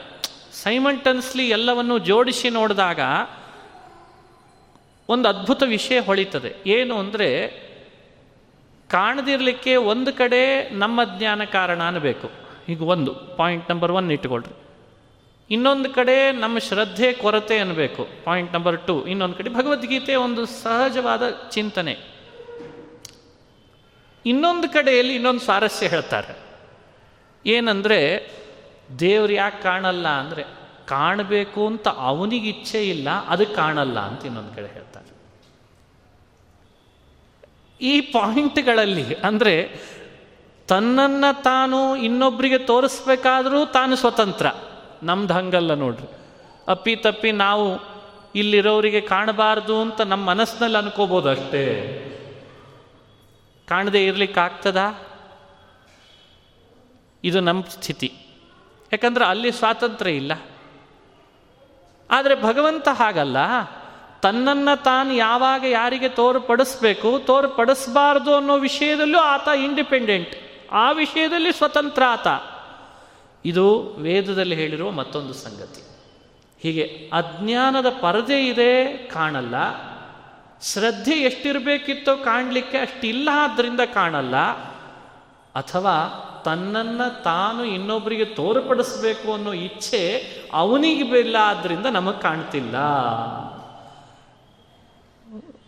ಅಂತೂ ಭಗವದ್ಗೀತೆ ಓದ್ತಾ ಓದ್ತಾ ಒಂದು ವಿಷಯ ಅಂತೂ ಸ್ಪಷ್ಟ ಆಗ್ತಾ ಹೋಗ್ತದೆ ಒಂದಿಷ್ಟು. ಅನೇಕ ಪ್ರಶ್ನೆಗಳು ಉಂಟಾಗಿದೆ ಮನಸ್ಸಿನೊಳಗೆ ನಮಗೆಲ್ಲ. ಅದು ಕೂಡಲೇ ಹೋಗಲಿ ಅಂತಂದರೆ ಸಾಧ್ಯ ಇಲ್ಲ. ಹಾಗೇ ಹಾಗೇ ಚಿಂತನೆ ಮಾಡಬೇಕು ಅದನ್ನು. ಇದ ಮಿಥಂ ಅಂತ ನಿಖರವಾಗಿ ಹೇಳೋದಿದೆ ಅಲ್ಲ, ಬಹಳ ಕಷ್ಟ. ಆದರೆ ತರ್ಕ ಮಾತ್ರ ಮಾಡ್ಲಿಕ್ಕೆ ಚೆನ್ನಾಗಿ ಹೇಳ್ಕೊಡ್ತಾರೆ ನಮಗೆ. ಕಾರಣ ಯಾವುದು ಅಂತ ಕೂಡಲೇ ನಿಮಗೆ ತಿಳಿಲಿಲ್ಲ. ಹೋ, ಹಾಗಾದರೆ ನಮ್ಮ ಶ್ರದ್ಧೆ ಕಡಿಮೆ ಇದೆ ಅಂಥೇಳಿ ಅನ್ಕೊಳ್ಳೋಣವೋ? ಅಥವಾ ದೇವರಿಗೆ ಈಗ ಕಾಣಬೇಕು ನಮಗೆ ಅಂತ ಇಚ್ಛೆ ಇಲ್ಲ ಅಂತ ಅನ್ಕೊಳ್ಳೋಣವೋ? ಅಥವಾ ಅಜ್ಞಾನದ ಪರದೆ ಸರಿತಿಲ್ಲ ಆದ್ದರಿಂದ ಹಾಗೆ ಭಗವಂತ ಒಳಗಿದ್ದವನು ಕಾಣ್ತಿಲ್ಲ ಅನ್ಕೊಳ್ಳೋಣವೋ? ಹೀಗೆ ಗೊಂದಲದಲ್ಲಿ ಮುಳುಗಿಸಿದರೆ ಮನುಷ್ಯ ಮುಂದೆ ಸಾಗೋದು ಹೇಗೆ? ಅದಕ್ಕೆ ಒಂದು ಟೆಕ್ನಿಕಲ್ ಟರ್ಮ್ಸ್, ಒಂದು ಅದ್ಭುತವಾದ ವಿಷಯ ನೋಡಿ, ಚಿಂತನೆಗೆ ಬರಬಾರ್ದು. ತನ್ನನ್ನು ತಾನು ದೇವರು ತೋರ್ಪಡಿಸ್ಬೇಕು ಅನ್ನೋ ಇಚ್ಛೆ ಇದೆ ಅಲ್ಲ, ಆ ಇಚ್ಛೆಯಲ್ಲಿ ಒಂದು ಸ್ವಾರಸ್ಯ ಇದೆ ಅಂತೆ. ಏನು ಸ್ವಾರಸ್ಯ ಅಂದರೆ ಇಂಥ ದಿನ ಇಂಥವನಿಗೆ ಅಜ್ಞಾನದ ಪರದೆ ಸರಿಯೋದಕ್ಕೂ ನಾನು ಅವನಿಗೆ ಕಾಣೋದಕ್ಕೂ, ಶ್ರದ್ಧೆ ಅವನಿಗೆ ಜಾಸ್ತಿ ಆಗೋದು ಒಂದು ಕಾಲ ಅಂತ ನಿಗದಿಪಡಿಸಿರ್ತಾನಂತೆ. ಅದು ಒಂದೇ ಕಾಲ. ನಾನು ಅವನಿಗೆ ನನ್ನನ್ನು ತೋರಿಸ್ಕೊಳ್ಬೇಕು, ಅವತ್ತಿನ ದಿನ ಸರಿಯಾಗಿ ಅಜ್ಞಾನದ ಪರದೆ ಅವನಿಗೆ ಸರಿಬೇಕು, ಅದಕ್ಕೆ ತಕ್ಕಂತೆ ಅವನ ಶ್ರದ್ಧೆಯೂ ಕೂಡ ಅವತ್ತು ಜಾಸ್ತಿ ಆಗಿರಬೇಕು. ಇದು ಫಿಕ್ಸ್ ಇದೆ. ಇದು ಯಾವಾಗಲೂ ಕೃಪ್ತ ಇದೆ. ಇದು ಕೃಪ್ತ ಅಂತಂದಾಗ ಕೆಲವರಿಗೆ ಇನ್ನಿಷ್ಟು ಸಮಸ್ಯೆ ಆಗ್ತದೆ. ಹಾಗಾದರೆ ಯಾವ ಕೆಲಸ ಮಾಡದೇನೆ ಸುಮ್ಮನಿರೋದೇ ವಾಸಿ. ಯಾಕೆಂದರೆ ಕೃಪ್ತವಾದ ವ್ಯವಸ್ಥೆಯನ್ನು ಯಾವಾಗ ನಾವು ಹೆಚ್ಚು ಎಕ್ಸ್ಪೋಸ್ ಮಾಡ್ತೇವೆ, ಮನುಷ್ಯನ ಮನಸ್ಸಿನಲ್ಲಿ ಬರಲಿಕ್ಕೇನು ಶುರು ಆಗ್ತದೆ ಅಂದರೆ, ಇಂದಲ್ಲ ನಾಳೆ ದೇವರು ಕಾಣಲೇಬೇಕಲ್ಲ ಹಾಗಾದರೆ? ಕೃಪ್ತ ಇದೆ. ಎಂದೋ ಒಂದಿನ ಕಾಣ್ತೇನೆ ಅಂತ ಇಟ್ಕೊಂಡಿದ್ದಾನ ಆ ಮನಸ್ಸಿನಲ್ಲಿ. ಅಂದು ಕಂಡ್ರೆ ಆಯಿತು ಅಂದು ದೇವರನ್ನು ನೋಡಿದರೆ ಆಯಿತು. ಅದು ಅವತ್ತು ವ್ಯಕ್ತ ಆಗೇ ಆಗ್ತದಲ್ಲ, ಅಭಿವ್ಯಕ್ತ ಆಗೇ ಆಗ್ತದಲ್ಲ. ಅದಕ್ಕೆ ಹೇಳೋದು, ಇದೇ ಕತ್ಲು ಅಂತ ಈಗಂತೂ ಹೋಗ್ತಿದ್ದೇನಲ್ಲ ಅಂತ ಕತ್ತಲಿನಲ್ಲಿ ಹೋಗಬಾರ್ದಂತೆ. ಅಪ್ಪಿ ತಪ್ಪಿ ಎಡುತ್ತೇವೆ ಅನ್ನೋ ಸಂದೇಹ ಇದ್ದಾಗಲಾದರೂ ಒಂದು ಬಟನ್ ಹಾಕಿ ಲೈಟ್ ಹಾಕ್ಕೊಂಡು ಹೋಗ್ತೇವೋ ಇಲ್ಲೋ? ನನಗೆ ನಡಿಲಿಕ್ಕೆ ಬರ್ತದಪ್ಪ. ಕಾಲ ಏನಿರಲಿ ಬಿಡಲಿ ನನಗೆ ನಡಿಲಿಕ್ಕೆ ಬರ್ತದೆ ನಾನು ನಡಿತೇನೆ ಅಂತ ನಡೀತೇನೆ ಅಂತ ಹೋದರೆ ಬೀಳೋದೆ. ಹಾಗಾಗಿ ಬೆಳಕು ಬೇಕೇ ಬೇಕು ಮನುಷ್ಯನಿಗೆ. ಭಗವಂತನ ಇಚ್ಛೆನೂ ಸರಿ, ಭಗವಂತನ ಅಪರೋಕ್ಷವೂ ಸರಿ, ಆದರೆ ನಮ್ಮ ಬದುಕು ಹೇಗಿರಬೇಕು ಅಂದರೆ ಇದೇ ಕತ್ತಲು ಎಂದೋ ಒಂದು ದಿವಸ ಹೋಗ್ತದೆ ಅಂತ ಕಳಿಯೋದಲ್ಲ, ದಿನಾ ಲೈಟ್ ಹಾಕಲೇಬೇಕು, ದೀಪ ಹಚ್ಚಲೇಬೇಕಂತೆ. ಇದು ನಮಗೆ ಅಂತ ಕೃಷ್ಣ ಬೋಧಿಸ್ಲಿಕ್ಕೆ ಹೊರಟ ಅದ್ಭುತವಾದ ಸಂದೇಶ. ಅದಕ್ಕೆ ಹಗಲು ನಂದಾದೀಪ ದೇವರ ಕೋಣೆಯಲ್ಲಿ ಬೇಡ ಅಂದರೆ ಹೇಗೆ ಮೂರ್ಖನೋ, ಭಗವಂತನ ಅರಿವನ್ನು ಮಾಡಿಕೊಳ್ಳೋ ಪ್ರಯತ್ನ ಬೇಡ ಅಂದರೂ ಮೂರ್ಖನಾಗ್ತಾನೆ. ದೇವರ ಕೋಣೆಯಲ್ಲಿ ಹಗಲು ನಂದಾದೀಪ ಯಾಕೆ ಬೇಕು? ಕತ್ಲಾದಾಗ ದೀಪ ಹಚ್ಚಿದ್ರೆ ಸಾಕಪ್ಪ. ಕತ್ಲಿದ್ದಾಗ ಅಷ್ಟೇ ನಂದಾದೀಪ ಬೆಳಕಾದ ಮೇಲೆ ದೀಪದ ಅವಶ್ಯಕತೆ ಇಲ್ಲ ದೇವರ ಕೋಣೆಯಲ್ಲಿ ಅಂತ ಅನ್ಲಿಕ್ಕಾಗ್ತದ? ಅದಕ್ಕೆ ನಮ್ಮ ಪ್ರಾಚೀನರದನ್ನು ಇಟ್ಟರು ಹಗಲು ನಂದಾದೀಪದಂದದಿ ಅಂತಾರೆ ಒಂದು ಕಡೆಯಲ್ಲಿ ಸೂಕ್ಷ್ಮವಾಗಿ. ಮನುಷ್ಯನಿಗೆ ಹಗಲಿದೆ ಅಂದರೂ ಕೂಡ ನಂದಾ ದೀಪದ ಅವಶ್ಯಕತೆ ಹೇಗೋ ಭಗವಂತ ಒಳಗಿದ್ದಾನೆ. ಒಳಗೆ ತಾನು ಯಾವಾಗಲೂ ಇರ್ತಾನೆ.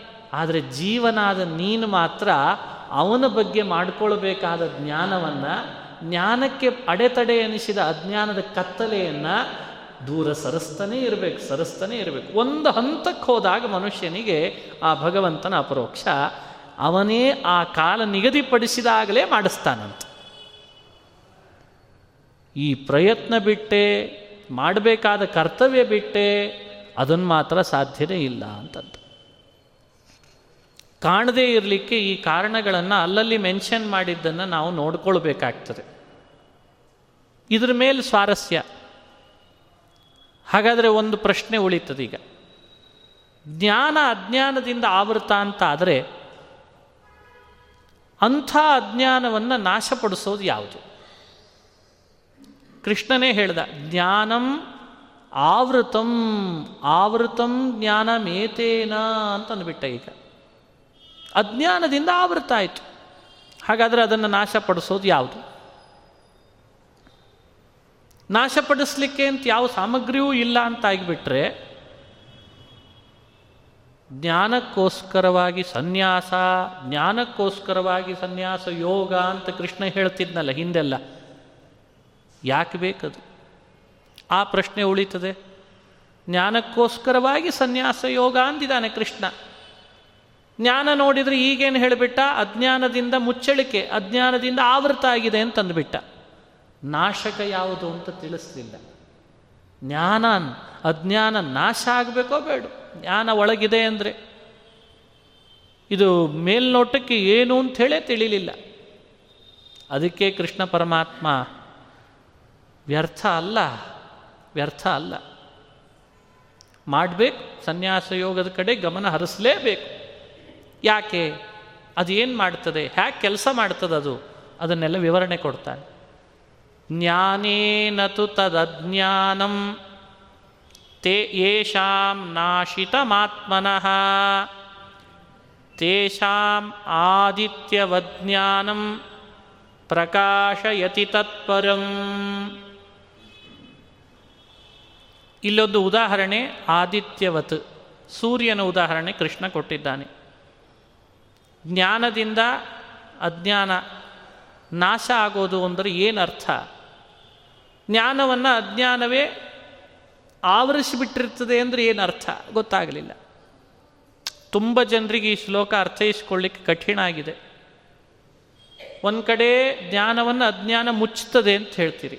ಇನ್ನೊಂದು ಕಡೆ ಜ್ಞಾನದಿಂದ ಅಜ್ಞಾನವನ್ನು ಕಳ್ಕೊಳ್ಳೋದು ಅಂತೀರಿ. ಏನು ಹೇಳ್ತೀರಿ ನೀವು? ಛೇ ಛೇ ಛೇ ಛೇ ಛೇ. ಒಂದು ಹೇಳ್ರಿ. ಜ್ಞಾನದಿಂದ ಅಜ್ಞಾನ ಕಳ್ಕೊಳ್ಬೇಕಾ? ಅದನ್ನೇ ಹೇಳ್ರಿ ಈಗ ಇದ್ದಕ್ಕಿದ್ದಂತೆ ಅಂದ, ಜ್ಞಾನ ಅಜ್ಞಾನದಿಂದ ಮುಚ್ಚೋಗಿರ್ತದೆ ಅಂತಂದ. ಕಠಿಣ. ಅದಕ್ಕೆ ಕೃಷ್ಣನ ಮಾತನ್ನು ವಿವರಣೆ ಕೊಡಲೇಬೇಕಾಗ್ತದೆ. ಅದಕ್ಕೆ ಕೃಷ್ಣ ಅನ್ನುವ ಮಾತಿಗೆ ಹೀಗೆ ತಿಳಿಬೇಕಾಗ್ತದೆ. ಮನುಷ್ಯನ ಜ್ಞಾನ ಅನ್ನೋದು ಎರಡು ರೀತಿಯಾಗಿದೆ. ಜ್ಞಾನ ಎರಡು ರೀತಿ ಅಂದರೆ ಹ್ಯಾಕ್ ತಿಳಿಬೇಕು ಅನ್ನಲಿಕ್ಕೆ ಚಿಂತನೆ ಮಾಡೋಣ. ಒಂದು ಸ್ವರೂಪ ಜ್ಞಾನ, ಇನ್ನೊಂದು ವೃತ್ತಿಜ್ಞಾನ ಅಂತ. ಎ ವೃತ್ತಿಜ್ಞಾನ ಇಟ್ಕೊಳ್ರಿ, ಬಿ ಸ್ವರೂಪ ಜ್ಞಾನ. ಅಥವಾ ಎ, ಬಿ, ನಿಮಗೆ ಹೇಗಾದರೂ ಇಟ್ಕೊಳ್ರಿ. ಸ್ವರೂಪ ಜ್ಞಾನ ಅಂದರೆ ಜೀವನಿಂದ ಬೇರ್ಪಡಿಸ್ಲಿಕ್ಕಾಗದ್ದು ಸ್ವರೂಪ ಜ್ಞಾನ. ವೃತ್ತಿಜ್ಞಾನ ಅಂದರೆ ಈಗ ನಾವು ಮಾಡ್ಕೊಳ್ತಾ ಇರುವಂತಹ ಮನಸ್ಸಿನಲ್ಲಿ ಉಂಟಾಗುವ ತಿಳುವಳಿಕೆಗಳೆಲ್ಲವೂ ವೃತ್ತಿಜ್ಞಾನ ಅಂತ ಕರೆದಿದ್ದಾರೆ. ಸ್ವಲ್ಪ ಒಳಗಿಳಿದು ನಾವು ಇದನ್ನು ಯೋಚನೆ ಮಾಡ್ತಾ ಹೋಗಬೇಕಾಗ್ತದೆ. ಈ ಸ್ವರೂಪ ಜ್ಞಾನ ವೃತ್ತಿಜ್ಞಾನಗಳಲ್ಲಿ ವೃತ್ತಿಜ್ಞಾನವನ್ನು ಅಜ್ಞಾನ ಎಂದೂ ಕೂಡ ಆವರಿಸಿತು ಅಂತ ಹೇಳಲ್ಲ ಕೃಷ್ಣ. ಯಾವುದನ್ನು ಮುಚ್ಚಳಿಕೆಯಂತೆ ಮುಚ್ಚಿರ್ತದೆ ಅಜ್ಞಾನ ಅಂದರೆ ಒಳಗೇನು ಸ್ವರೂಪ ಜ್ಞಾನ ಅಂತಿದೆಯಲ್ಲ ಆ ಇಂಟರ್ನಲ್ ವ್ಯವಸ್ಥೆ, ಅಲ್ಲಿ ಅಜ್ಞಾನ ಅನ್ನೋದು ಮುಚ್ಚಳಿಕೆ ಆಗ್ತದಂಥದಕ್ಕೆ ಹಾಗಾಗಿ ಒಳಗಿದ್ದ ಸ್ವರೂಪವನ್ನು ಮುಚ್ಚಿದ್ದು ಅಜ್ಞಾನ. ಮನಸ್ಸಿನಲ್ಲಿ ಹುಡ್ತಾ ಇರೋದೇನಿದೆ ಅಲ್ಲ, ಅದೆಲ್ಲ ವೃತ್ತಿಜ್ಞಾನ. ಕೃಷ್ಣನ ಈ ಮಾತನ್ನು ಹೇಗೆ ಅರ್ಥೈಸ್ಕೊಳ್ಬೇಕು? ಸೂಕ್ಷ್ಮ ನೋಡ್ರಿ. ಆ ಅಜ್ಞಾನದ ಪರದೆ ಇದೆಯಲ್ಲ, ಅದರ ಮೇಲ್ಗಡೆಯಲ್ಲಿ ವೃತ್ತಿಜ್ಞಾನ ಅನ್ನುವಂಥ ಒಂದು ದೊಡ್ಡ ಹಾರಿಯ ಹಾರಿಯ ಪ್ರಹಾರ ಆಗಬೇಕಂತ. ಈಗ ಭಗವದ್ಗೀತಾದಿಗಳ ಶ್ರವಣ ಆಗ್ತಾ ಇದೆ, ಇನ್ನಿತರ ವಿಷಯಗಳಿಂದ ಅರಿವು ಮೂಡ್ತಾ ಇದೆ, ಇದೆಲ್ಲವೂ ವೃತ್ತಿಜ್ಞಾನ, ಇದೊಂದು ಹಾರಿ. ಒಳಗಡೆಯಲ್ಲಿ ಸ್ವರೂಪ ಜ್ಞಾನ ಇದೆ, ಮಧ್ಯದಲ್ಲಿ ಅಜ್ಞಾನ ಅನ್ನೋ ಪರದೆ ಇದೆ. ಅಜ್ಞಾನದ ಪರದೆ ಹೋಗಬೇಕು ಅಂತಾದರೆ ಮೇಲಿನಿಂದಲೂ ಪ್ರಹಾರ ಆಗಬೇಕು, ಕೆಳಗಿನಿಂದಲೂ ಪ್ರಹಾರ ಆಗಬೇಕಂತದಕ್ಕೆ.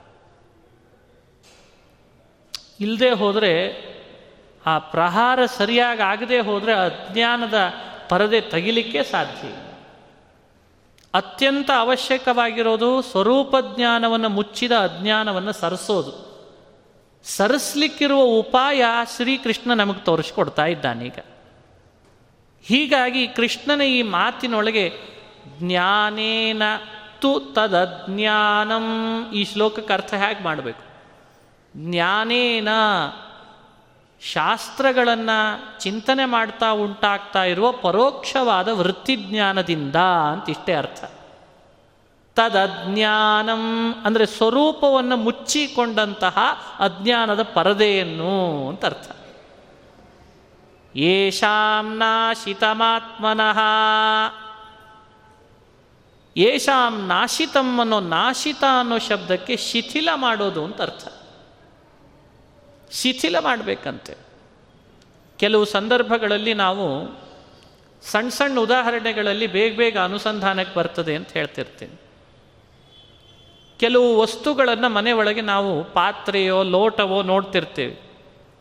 ಸುಮಾರು ದಿನದಿಂದ ಒಂದು ಲೋಟದೊಳಗೆ ಒಂದು ಲೋಟ ಸಿಕ್ಕಾಕೊಂಡ್ಬಿಟ್ರೆ ಹೇಗೆ ತೆಗೆಯೋದು? ಸಣ್ಣ ಉದಾಹರಣೆ. ತುಂಬ ದಿನದಿಂದ ಅದು ಸಿಕ್ಕಾಕೊಂಡ್ಬಿಟ್ಟಿದೆ ಒಳಗಡೆಯಲ್ಲಿ. ಅವಾಗ ಏನು ಮಾಡಬೇಕಾಗ್ತದೆ? ಒಳಗಿನಿಂದ ಹೊರಗಿನಿಂದ ಏಟು ಹಾಕಿ, ಒಳಗಿಂದ ಏಟು, ಹೊರಗಿನಿಂದ ಏಟು ಅಂತೂ ಅದನ್ನು ಬಿಡಿಸ್ತೇವೆ. ಒಂದು ಲೋಟ ಸಿಕ್ಕಾಕೊಂಡ್ರೇ ಈ ಸ್ಥಿತಿ ಇದೆ, ಪರಿಸ್ಥಿತಿ ಗಂಭೀರ. ತೆಗಿಲಿಕ್ಕೆ ಇದನ್ನ ಅಜ್ಞಾನ ಅನ್ನೋದು ಸ್ವರೂಪವನ್ನೇ ಸಿಕ್ಕಾಕೊಳ್ಳೋ ಹಾಗೆ ಮಾಡಿಬಿಟ್ಟಿದೆ ಅಂದರೆ ಎಟ್ಟೇಟ್ ಹಾಕಬೇಕು ವಿಚಾರ ಮಾಡಿರುತ್ತೆ ಕೆಲವೊಮ್ಮೆ ರಸ್ಟ್ ಹಿಡಿದೋಗಿರ್ತದೆ. ಕೆಲವು ಬಾಗಿಲುಗಳು. ಆ ಕೆಲವು ಬಾಗಿಲು ರಸ್ಟ್ ಹಿಡಿದೋದಾಗ ಜಾಮ್ ಆಗಿಬಿಡ್ತದೆ. ತೆಗಿಲಿಕ್ಕೆ ತುಂಬ ಒದ್ದಾಡ್ತಾನೆ. ಏನು ಉಪಾಯ ಮಾಡಬೇಕಾವಾಗ ಬೇರೆ ಏನಿಲ್ಲ. ಒಳಗಿನಿಂದಲೂ ಹಾಕ್ರಿ, ಹೊರಗಿನಿಂದಲೂ ಹಾಕ್ರಿ. ಯಾತ ಕಡೆಗೋ ಒಂದು ಕಡೆಯಲ್ಲಿ ಅದು ಬಾಗಿಲ ಅಂತಂತಾರೆ. ಒಳಗಿನಿಂದಲೂ ಏಟು, ಹೊರಗಿನಿಂದಲೂ ಏಟು. ಜಂಗ್ ತಿಂದ ಬಾಗಿಲುಗಳನ್ನು ತೆಗಿಬೇಕಾದ್ರೆ, ಗಟ್ಟಿಯಾಗಿ ಲೋಟ ಲೋಟದಲ್ಲಿ ಸಿಕ್ಕಾಕೊಂಡ್ರೆ ತೆಗಿಬೇಕಾದ್ರೆ, ಅಥವಾ ತಾಮ್ರ ತುಂಬ ದಿನದಿಂದ ಕಿಲುಬುಗೆಟ್ಟಿದ್ರೆ ಕಿಲುಬುಗಟ್ಟಿದ್ದನ್ನು ತೆಗಿಬೇಕಾದ್ರೆ, ಏನೆಲ್ಲ ಉಪಾಯ ಮಾಡ್ತಾರೆ? ಕೆಲವೊಂದನ್ನು ಬೆಂಕಿಯಲ್ಲಿ ಹಾಕಿ, ಸುಟ್ಟು, ಮೈ ಮೇ ಮತ್ತದರ ಮೇಲೆ ಏಟ್ ಹಾಕಿ, ಅಂತೂ ಇಂತೂ ಮಾಡ್ತಾರೋ ಇಲ್ಲೋ? ಬೆಂಕಿಯಲ್ಲಿ ಸುಡೋದು ಒಂದು, ಮೇಲಾಗಿ ಏಟ್ ಹಾಕೋದು ಮತ್ತೊಂದು. ಇವೆಲ್ಲ ಲೋಕದೊಳಗೆ ಏನು ಉದಾಹರಣೆಗಳು ಇಷ್ಟೋ ತನಕ ಹೇಳಿದ್ದು ನಡೀತಾ ಇವೆ. ಇದನ್ನು ಕೇವಲ ನೀವು ಮೇಲ್ನೋಟಕ್ಕೆ ಅನ್ಕೊಳ್ಳೋದಲ್ಲ, ಒಳಗೂ ಹೀಗೊಂದು ವ್ಯವಸ್ಥೆ ಇದೆ. ಒಳಗೊಂದು ಸ್ವರೂಪ ಜ್ಞಾನ ಇದೆ. ಅದನ್ನು ಮುಚ್ಚಿ ಅಜ್ಞಾನ ಅನ್ನೋ ಮುಚ್ಚಳಿಕೆ ಬಂದು ಸೇರಿಕೊಂಡಿದೆ. ಅದಕ್ಕೋಸ್ಕರ ಕೃಷ್ಣ ಅಂತಾನೆ ಅದನ್ನು ಶಿಥಿಲ ಮಾಡು, ಅದನ್ನು ಸಡ್ಲು ಮಾಡಪ್ಪ. ಅಜ್ಞಾನವನ್ನು ಸಡಲು ಮಾಡೋದು ಹೇಗೆ ಅಂತ ಕೇಳಿದ್ದಕ್ಕೆ ಕೃಷ್ಣ ಅಂದ, ಅದಕ್ಕೋಸ್ಕರವಾಗಿ ಪರೋಕ್ಷವಾದ ವೃತ್ತಿಜ್ಞಾನದ ಹಾರಿಯನ್ನು ಹಿಡ್ಕೋ ಅಂತಂದಂತ. ಪರೋಕ್ಷ ವೃತ್ತಿಜ್ಞಾನದ ಏಟ್ ಹಾಕದ್ರ ಮೇಲೆ.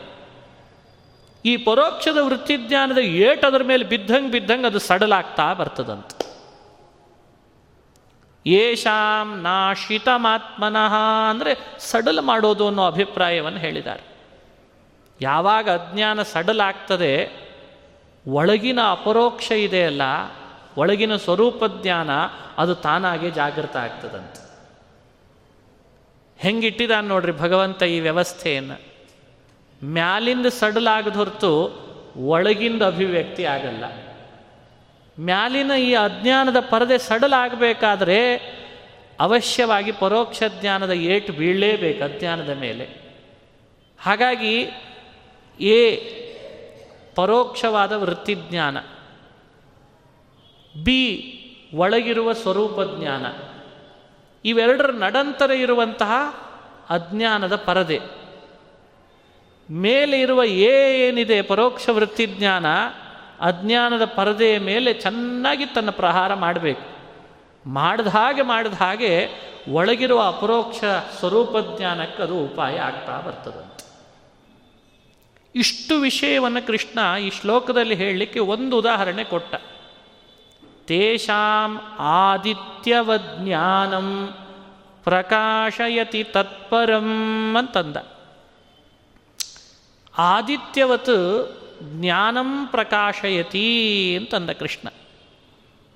ಯಾರ ಅಜ್ಞಾನದ ಪರದೆ ಸಡ್ಲಾಗಿರ್ತದೆ, ಅವರಿಗೆ ಒಳಗೇ ಇರುವಂತಹ ಜ್ಞಾನ ಸ್ವರೂಪದ್ದೇನಿದೆ, ಅದು ಸೂರ್ಯನಂತೆ ಬೆಳಗಲಿಕ್ಕೆ ಶುರು ಆಗ್ತದೆ ಅಂತ ಕೃಷ್ಣ ಕೊಟ್ಟ. ಹಾಗಾಗಿ ಈ ಉದಾಹರಣೆಯಿಂದ ನಾವು ಚಿಂತನೆ ಮಾಡಲಿಕ್ಕೆ ಸಾಕಷ್ಟಿದೆ. ಕತ್ತಲೆ ಪ್ರಪಂಚವನ್ನೆಲ್ಲ ವ್ಯಾಪರಿಸಿರ್ತದೆ. ಅಜ್ಞಾನದಂತೆ ಅಂತ ಇಟ್ಟುಕೊಳ್ರಿ. ಅಥವಾ ಕತ್ತಲೆಯಂತೆ ಅಜ್ಞಾನ. ಸೂರ್ಯ ತನ್ನನ್ನು ತಾನು ಯಾವಾಗ ತನ್ನ ಕಿರಣದಿಂದ ಬೀರ್ಲಿಕ್ಕೆ ಶುರು ಮಾಡ್ತಾನೆ ಪ್ರಭಾವವನ್ನು, ಕತ್ತಲೆ ಸರಿಲಿಕ್ಕೆ ಶುರು ಆಗ್ತದೆ, ಸರಿತದೆ ಸರಿತದೆ. ಎಷ್ಟೆಷ್ಟು ಸೂರ್ಯನ ಪ್ರಖರತೆ ಜಾಸ್ತಿ ಆಗ್ತದೋ ಅಷ್ಟಷ್ಟು ಸರಿತದೆ. ಹಾಗೆ ಒಳಗಿರುವಂತಹ ನಮ್ಮ ಸ್ವರೂಪದ ತಿಳುವಳಿಕೆಯ ಪ್ರಕಾಶ ಎಷ್ಟೆಷ್ಟು ಹೆಚ್ಚಾಗ್ತದೋ ಅಷ್ಟಷ್ಟು ಅಜ್ಞಾನದ ಕತ್ತಲೆ ಅದು ಸರಿತದೆ. ಈ ಅಭಿಪ್ರಾಯದಲ್ಲಿ ಕೃಷ್ಣ, ತೇಷಾಂ ಆದಿತ್ಯವಜ್ಞಾನಂ ಪ್ರಕಾಶಯತಿ ತತ್ಪರಂ ಈ ಮಾತನ್ನು ಆಡಿದ್ದಾನೆ ಅಂತ ಅರ್ಥ. ಇದು ಬಿಟ್ಟು ಯಾವ ಉಪಾಯವೂ ಇಲ್ಲ. ಭಗವದ ಭಗವದ್ ಅಪರೋಕ್ಷಕ್ಕೋಸ್ಕರ ನಾವು ಇನ್ಯಾವುದೋ ಬೇರೆ ಮಾರ್ಗದಿಂದ ಹೋಗಿ ಸಾಧಿಸ್ಕೊಳ್ತೇವೆ ಅಂದರೆ ಸಾಧ್ಯ ಇಲ್ಲಪ್ಪ ಅಂತಂತಾನೆ ಕೃಷ್ಣ. ಇದೊಂದೇ ಉಪಾಯದಿಂದ ಸಾಧಿಸ್ಕೊಳ್ಬೇಕಂತ. ಹೀಗಾಗಿ ನಾವು ಪ್ರಯತ್ನ ಪಡುವಾಗ ಈ ಮುಖವಾಗಿಯೂ ಪ್ರಯತ್ನ ಅವಶ್ಯವಾಗಿ ಮಾಡಬೇಕು. ಬಹಳ ಜನ ಅಂತಾರೆ, ಈಗಿಂದೀಗಲೇ ಧ್ಯಾನ, ಈಗಿಂದೀಗಲೇ ದೇವ್ರ ಕಂಡ ಈಗಿಂದೀಗಲೇ ಅವನು ಮಾತೇ ಆಡಿಸಿಬಿಟ್ಟ, ಮುಗದೇ ಹೋಯ್ತದೆ ಮಾತು ಆಡಿಸಿದ, ಕಂಡೂ ಬಿಟ್ಟ, ಅದು ಹ್ಯಾಕ್ ಸಾಧ್ಯಪ್ಪ, ಅದು ಹ್ಯಾಕ್ ಸಾಧ್ಯ. ಸ್ವಲ್ಪ ಯೋಚನೆ ಮಾಡು. ಎಷ್ಟು ಅದ್ಭುತ ಪ್ರೊಸೆಸ್ ಹೇಳ್ತಿದ್ದಾನೆ ಕೃಷ್ಣ. ಯಾವುದು ಶಿಥಿಲ ಆಗಬೇಕು, ಯಾವುದರ ಪ್ರಹಾರ ಯಾವುದರ ಮೇಲೆ ಬೀಳಬೇಕು, ಯಾವುದು ಒಳಗಿನಿಂದಲೇ ಬೆಳಗಬೇಕು, ಯೋಚನೆ ಮಾಡಪ್ಪ. ಜ್ಞಾನೇನ ತು ತದಜ್ಞಾನಂ ಯಾಂ ನಾಶಿತಮಾತ್ಮನಃ, ತೇಷಾಂ ಆದಿತ್ಯವಜ್ಞಾನಂ ಪ್ರಕಾಶಯತಿ ತತ್ಪರಂ ಅಂತಂದ ಕೃಷ್ಣ. ತತ್ಪರಂ ಅಂದರೆ ಪರಬ್ರಹ್ಮ ಅಂತ ಅರ್ಥ. ಆದಿತ್ಯವತ್ ಪ್ರಕಾಶಯತಿ. ಭಗವಂತ ತನ್ನನ್ನು ತಾನು ತೋರ್ಪಡಿಸ್ಕೊಳ್ಬೇಕು ಅಂತ ಬಹಳ ಕಳಕಳಿ ಇಟ್ಕೊಂಡಿದ್ದಾನೆ ನಮ್ಮ ಹತ್ರ. ನಾನು ಬರೋಣ ಅಂತಿದ್ದೇನೆ, ನಾನು ನಿನಗೆ ಕಾಣೋಣ ಅಂತಿದ್ದೇನೆ, ನಾನು ಕಾಣೋಣ ಅಂತ ಬಹಳ ಬಯಸ್ತಿದ್ದೇನೆ, ಆದರೆ ನಾನು ಕಾಣಲಿಕ್ಕೆ ನೀನೇನು ಮಾಡಬೇಕೋ ಅದನ್ನೊಂದು ಸ್ವಲ್ಪ ಮಾಡಿಬಿಡು ಸಾಕು ಅಂತಾನೆ ಕೃಷ್ಣ. ಯಾವಾಗಲೂ ಅಷ್ಟೇ ಸಣ್ಣ ಸಣ್ಣ ಮಕ್ಕಳನ್ನು ಯಾವಾಗಲೂ ತಾಯಿ ಪರೀಕ್ಷೆ ಮಾಡಲ್ಲ, ಯಾವಾಗಲೋ ಮಾಡ್ತಾಳೆ ಕತ್ಲ ಕೋಣೆಯಲ್ಲಿ ಹಾಕಿ. ಆದರೆ ಸ್ವಲ್ಪ ಹೊತ್ತು ಮಾಡ್ತಾಳಷ್ಟೆ. ಮಾಡಿದ ಆ ಪರೀಕ್ಷೆಯಲ್ಲಿ ಮಗು ಕಣ್ಣೀರು ಹಾಕಿ ತುಂಬ ಅಳ್ತದೆ ಅಂತ ಆದಾಗ ತಾಯಿಗೂ ತಡ್ಕೊಳ್ಳಿಕ್ಕಾಗಲ್ಲ ಬಾಗಿಲು ತೆಗೆದು, ಬಾ ಅಂತ ಹೊರಗೆ ಕರೆದು ಗಟ್ಟಿಯಾಗಿ ಬಿಗಿದಪ್ಪಿ, ಅವನಿಗಾದ ದುಃಖ ಕಳೆದು, ಇಲ್ಲೇ ಇದ್ದೇನೆ, ಯಾಕೆ ಗಾಬರಿ ಆಗಿದೆ ಅಂತ ಅಂತಾಳೋ ಇಲ್ಲೋ? ಇವಳಿಗೆ ಇಷ್ಟಿರಬೇಕಾದ್ರೆ ಅವನಿಗೆ ಎಷ್ಟಿರಬೇಡ, ಯೋಚನೆ ಮಾಡ್ರಿ. ಆ ಅಳುವೂ ಬೇಡ, ಆ ಕಣ್ಣೀರೂ ಬರಬಾರ್ದು, ಆ ಕತ್ಲು ಕೋಣೆಯ ಸ್ವಲ್ಪವೂ ಕೂಡ ಕತ್ಲು ನಮ್ಮ ಕಣ್ಣಿಗೆ ತಾಗಬಾರ್ದು ಅಂದ್ರೆ ಹೆಂಗೆ ಸಾಧ್ಯಪ್ಪ? ಸ್ವಲ್ಪ ಪರೀಕ್ಷೆ ಮಾಡೇ ಮಾಡ್ತಾಳೆ, ಅದನ್ನೂ ಸೂಚನೆ ಮಾಡ್ತಾನೆ, ತೇಷಾಂ ಆದಿತ್ಯ ವಜ್ಞಾನಂ ಅತಿ ಸೂಕ್ಷ್ಮವಾದ ಮಾತಿದು. ಯಾರೋ ಅಂತಿದ್ರು, ಯಾವಾಗಲೂ ಸೂರ್ಯನೇ ಇದ್ದಿದ್ರೆ ಎಷ್ಟು ಚೆನ್ನಾಗಿರ್ತಿತ್ತಲ್ಲ? ಅದಕ್ಕೆ ತೇಷಾಂ ಆದಿತ್ಯವಜ್ಞಾನಂ ಪ್ರಕಾಶಯತಿ. ಆದಿತ್ಯವತ್, ನಿನಗೆ ಬೆಳಕಿನ ಮಹತ್ವದ ಅರಿವಾಗಬೇಕಾದ್ರೆ ಕತ್ಲು ಬಂದ್ರೇ ಆಗೋದಪ್ಪ. ಆ ಅರಿವಿನಲ್ಲಿ ಏನು ಖುಷಿ ಇದೆ ಅಲ್ಲ, ಊಟನೇ ಯಾವಾಗಲೂ ಮಾಡ್ತಾ ಇದ್ರೆ ಊಟದ ಮಹತ್ವ ಅರ್ಥ ಆಗೋದು ಯಾವಾಗ? ಹಸಿವೆ ಆದಾಗಲೇಪ. ಹಸಿವಿಗೆ ಹಸಿವಿಗೆ ಮಹತ್ವ ಇರೋದು ಎಲ್ಲಿ? ಅದ್ಭುತ ಇವೆಲ್ಲ. ಯಾವಾಗಲೂ ಸಿರಿತನನ? ಯಾವಾಗಲೂ ಸಿರಿತನನ? ಅದರದ್ದೇ ಆದ ಮಹತ್ವ. ಅದು ತಿಳಿಸ್ಬೇಕಾದ್ರೆ ಅದಕ್ಕೆ ವಿರುದ್ಧವಾದದ್ದು ಜೊತೆಗೆ ಬಂದಾಗಲೇ ತಿಳಿತದೆ ಹೀಗಾಗಿ ಪ್ರಪಂಚದ ವ್ಯವಸ್ಥೆ ಒಳಗೆ ಪ್ರತಿಯೊಂದರ ಹಿಂದೆ ದೇವರು ಹೀಗೆ ಸೃಷ್ಟಿ ಮಾಡಿದ್ದಾನೆ ತುಂಬ ಸಿಸ್ಟಮೆಟಿಕ್ ಆಗಿ ಮಾಡಿದ್ದಾನೆ ದೇವರು. ಏನು ಅಂದರೆ, ಏನೇನು ಸವಲತ್ತುಗಳನ್ನು ನಮಗೆ ಇವತ್ತು ಕೊಟ್ಟಾನೆ ಅದರದ್ದೇ ಮಹತ್ವ ಅದಕ್ಕೆ ಅರಿವು ನಮಗಾಗಬೇಕಾದ್ರೆ, ಅದಕ್ಕೆ ವಿರುದ್ಧವಾದದ್ರ ಜೊತೆ ಜೊತೆಯಲ್ಲಿ ಅನುಭವಿಸ್ಬೇಕಂತೆ. ಆಗ, ಓ, ಅನ್ನದ ಮಹತ್ವ ಅರಿಬೇಕಾ? ಹಸಿವೆ ಆಗಬೇಕಪ್ಪ. ನೀರಿನ ಮಹತ್ವ ತಿಳಿಬೇಕಾ? ನೀರಡಿಕೆ ಆಗಬೇಕಪ್ಪ. ಸಿರಿತನದ ಮಹತ್ವ ತಿಳಿಬೇಕಾ? ಬಡತನ ಬೇಕಪ್ಪ. ಮನುಷ್ಯ ದೇಹದ ಮಹತ್ವ ಅರಿಬೇಕಾ? ಪ್ರಾಣಿಗಳನ್ನು ನೋಡಬೇಕಪ್ಪ. ಪ್ರಾಣಿಗಳನ್ನು ನೋಡಬೇಕು. ಹಾಗೆ ಜ್ಞಾನದ ಮಹತ್ವ ತಿಳಿಬೇಕಾ? ಅಜ್ಞಾನವನ್ನು ಅನುಭವಿಸ್ಬೇಕಪ್ಪ. ಇಷ್ಟೇ ಇದೆ. ಹಾಗೆ ಬೆಳಕಿನ ಮಹತ್ವ ನಿನಗೆ ಅರಿವಿಗೆ ಬರೋದು ಯಾವಾಗ? ಕತ್ಲೆ ಕವಿದಾಗಲೇಪ್ಪ ಅದಕ್ಕೆ ಕೃಷ್ಣ ಅಂದ, ತೇಷಾಂ ಆದಿತ್ಯವಜ್ಞಾನಂ ಪ್ರಕಾಶಯತಿ ತತ್ಪರಂ. ಆ ಸೂರ್ಯ ನಮ್ಮೆಲ್ಲರನ್ನ ಯಾವಾಗಲೂ ಬೆಳಕಿನಲ್ಲೇನೆ ಇಡುವ ಶಕ್ತಿ ಇದ್ದರೂ ಕೂಡ ತನ್ನದೇ ಆದ ವ್ಯಕ್ತಿತ್ವದ ಅರಿವನ್ನು ನಮಗೆಲ್ಲ ತೋರ್ಪಡಿಸ್ಬೇಕಾದ್ರೆ ಸ್ವಲ್ಪ ಹೊತ್ತು ಕತ್ತಲೆಯನ್ನು ನಮಗೆ ಹುಟ್ಟಿಸಲೇಬೇಕಾದ ಅನಿವಾರ್ಯತೆ ಹೇಗೋ ಆ ಭಗವಂತನೂ ಕೂಡ ತನ್ನ ಮಹತ್ವದ ಅರಿವಿಗೋಸ್ಕರವಾಗಿ ಅಜ್ಞಾನದ ಕತ್ತಲೆಯನ್ನು ನಮ್ಮ ಮೇಲೆ ಆವರಿಸುವಂತೆ ಮಾಡಿ ಆಮೇಲೆ ಅದನ್ನು ತೆಗಿತಾನೆ, ಆಗ ಮತ್ತಷ್ಟು ನಮಗೆ ಖುಷಿ ಆಗ್ತದಂತೆ. ಈ ಕಳಕಳಿಯನ್ನು ಕೃಷ್ಣ ತೇಷಾಂ ಆದಿತ್ಯವಜ್ಞಾನಂ ಪ್ರಕಾಶಯತಿ ತತ್ಪರಂ ಅನ್ನೋ ಮಾತಿನಲ್ಲಿ ಅನುಸಂಧಾನ ಮಾಡಿಸ್ತಾನೆ. ಮತ್ತಷ್ಟು ಚಿಂತನೆಯನ್ನು ನಾಳೆ ದಿವಸ ಮಾಡೋ ಪ್ರಯತ್ನ ಮಾಡೋಣ. ಶ್ರೀಕೃಷ್ಣ ಅರ್ಪಣಮಸ್ತು ಹರಯೇ ನಮಃ.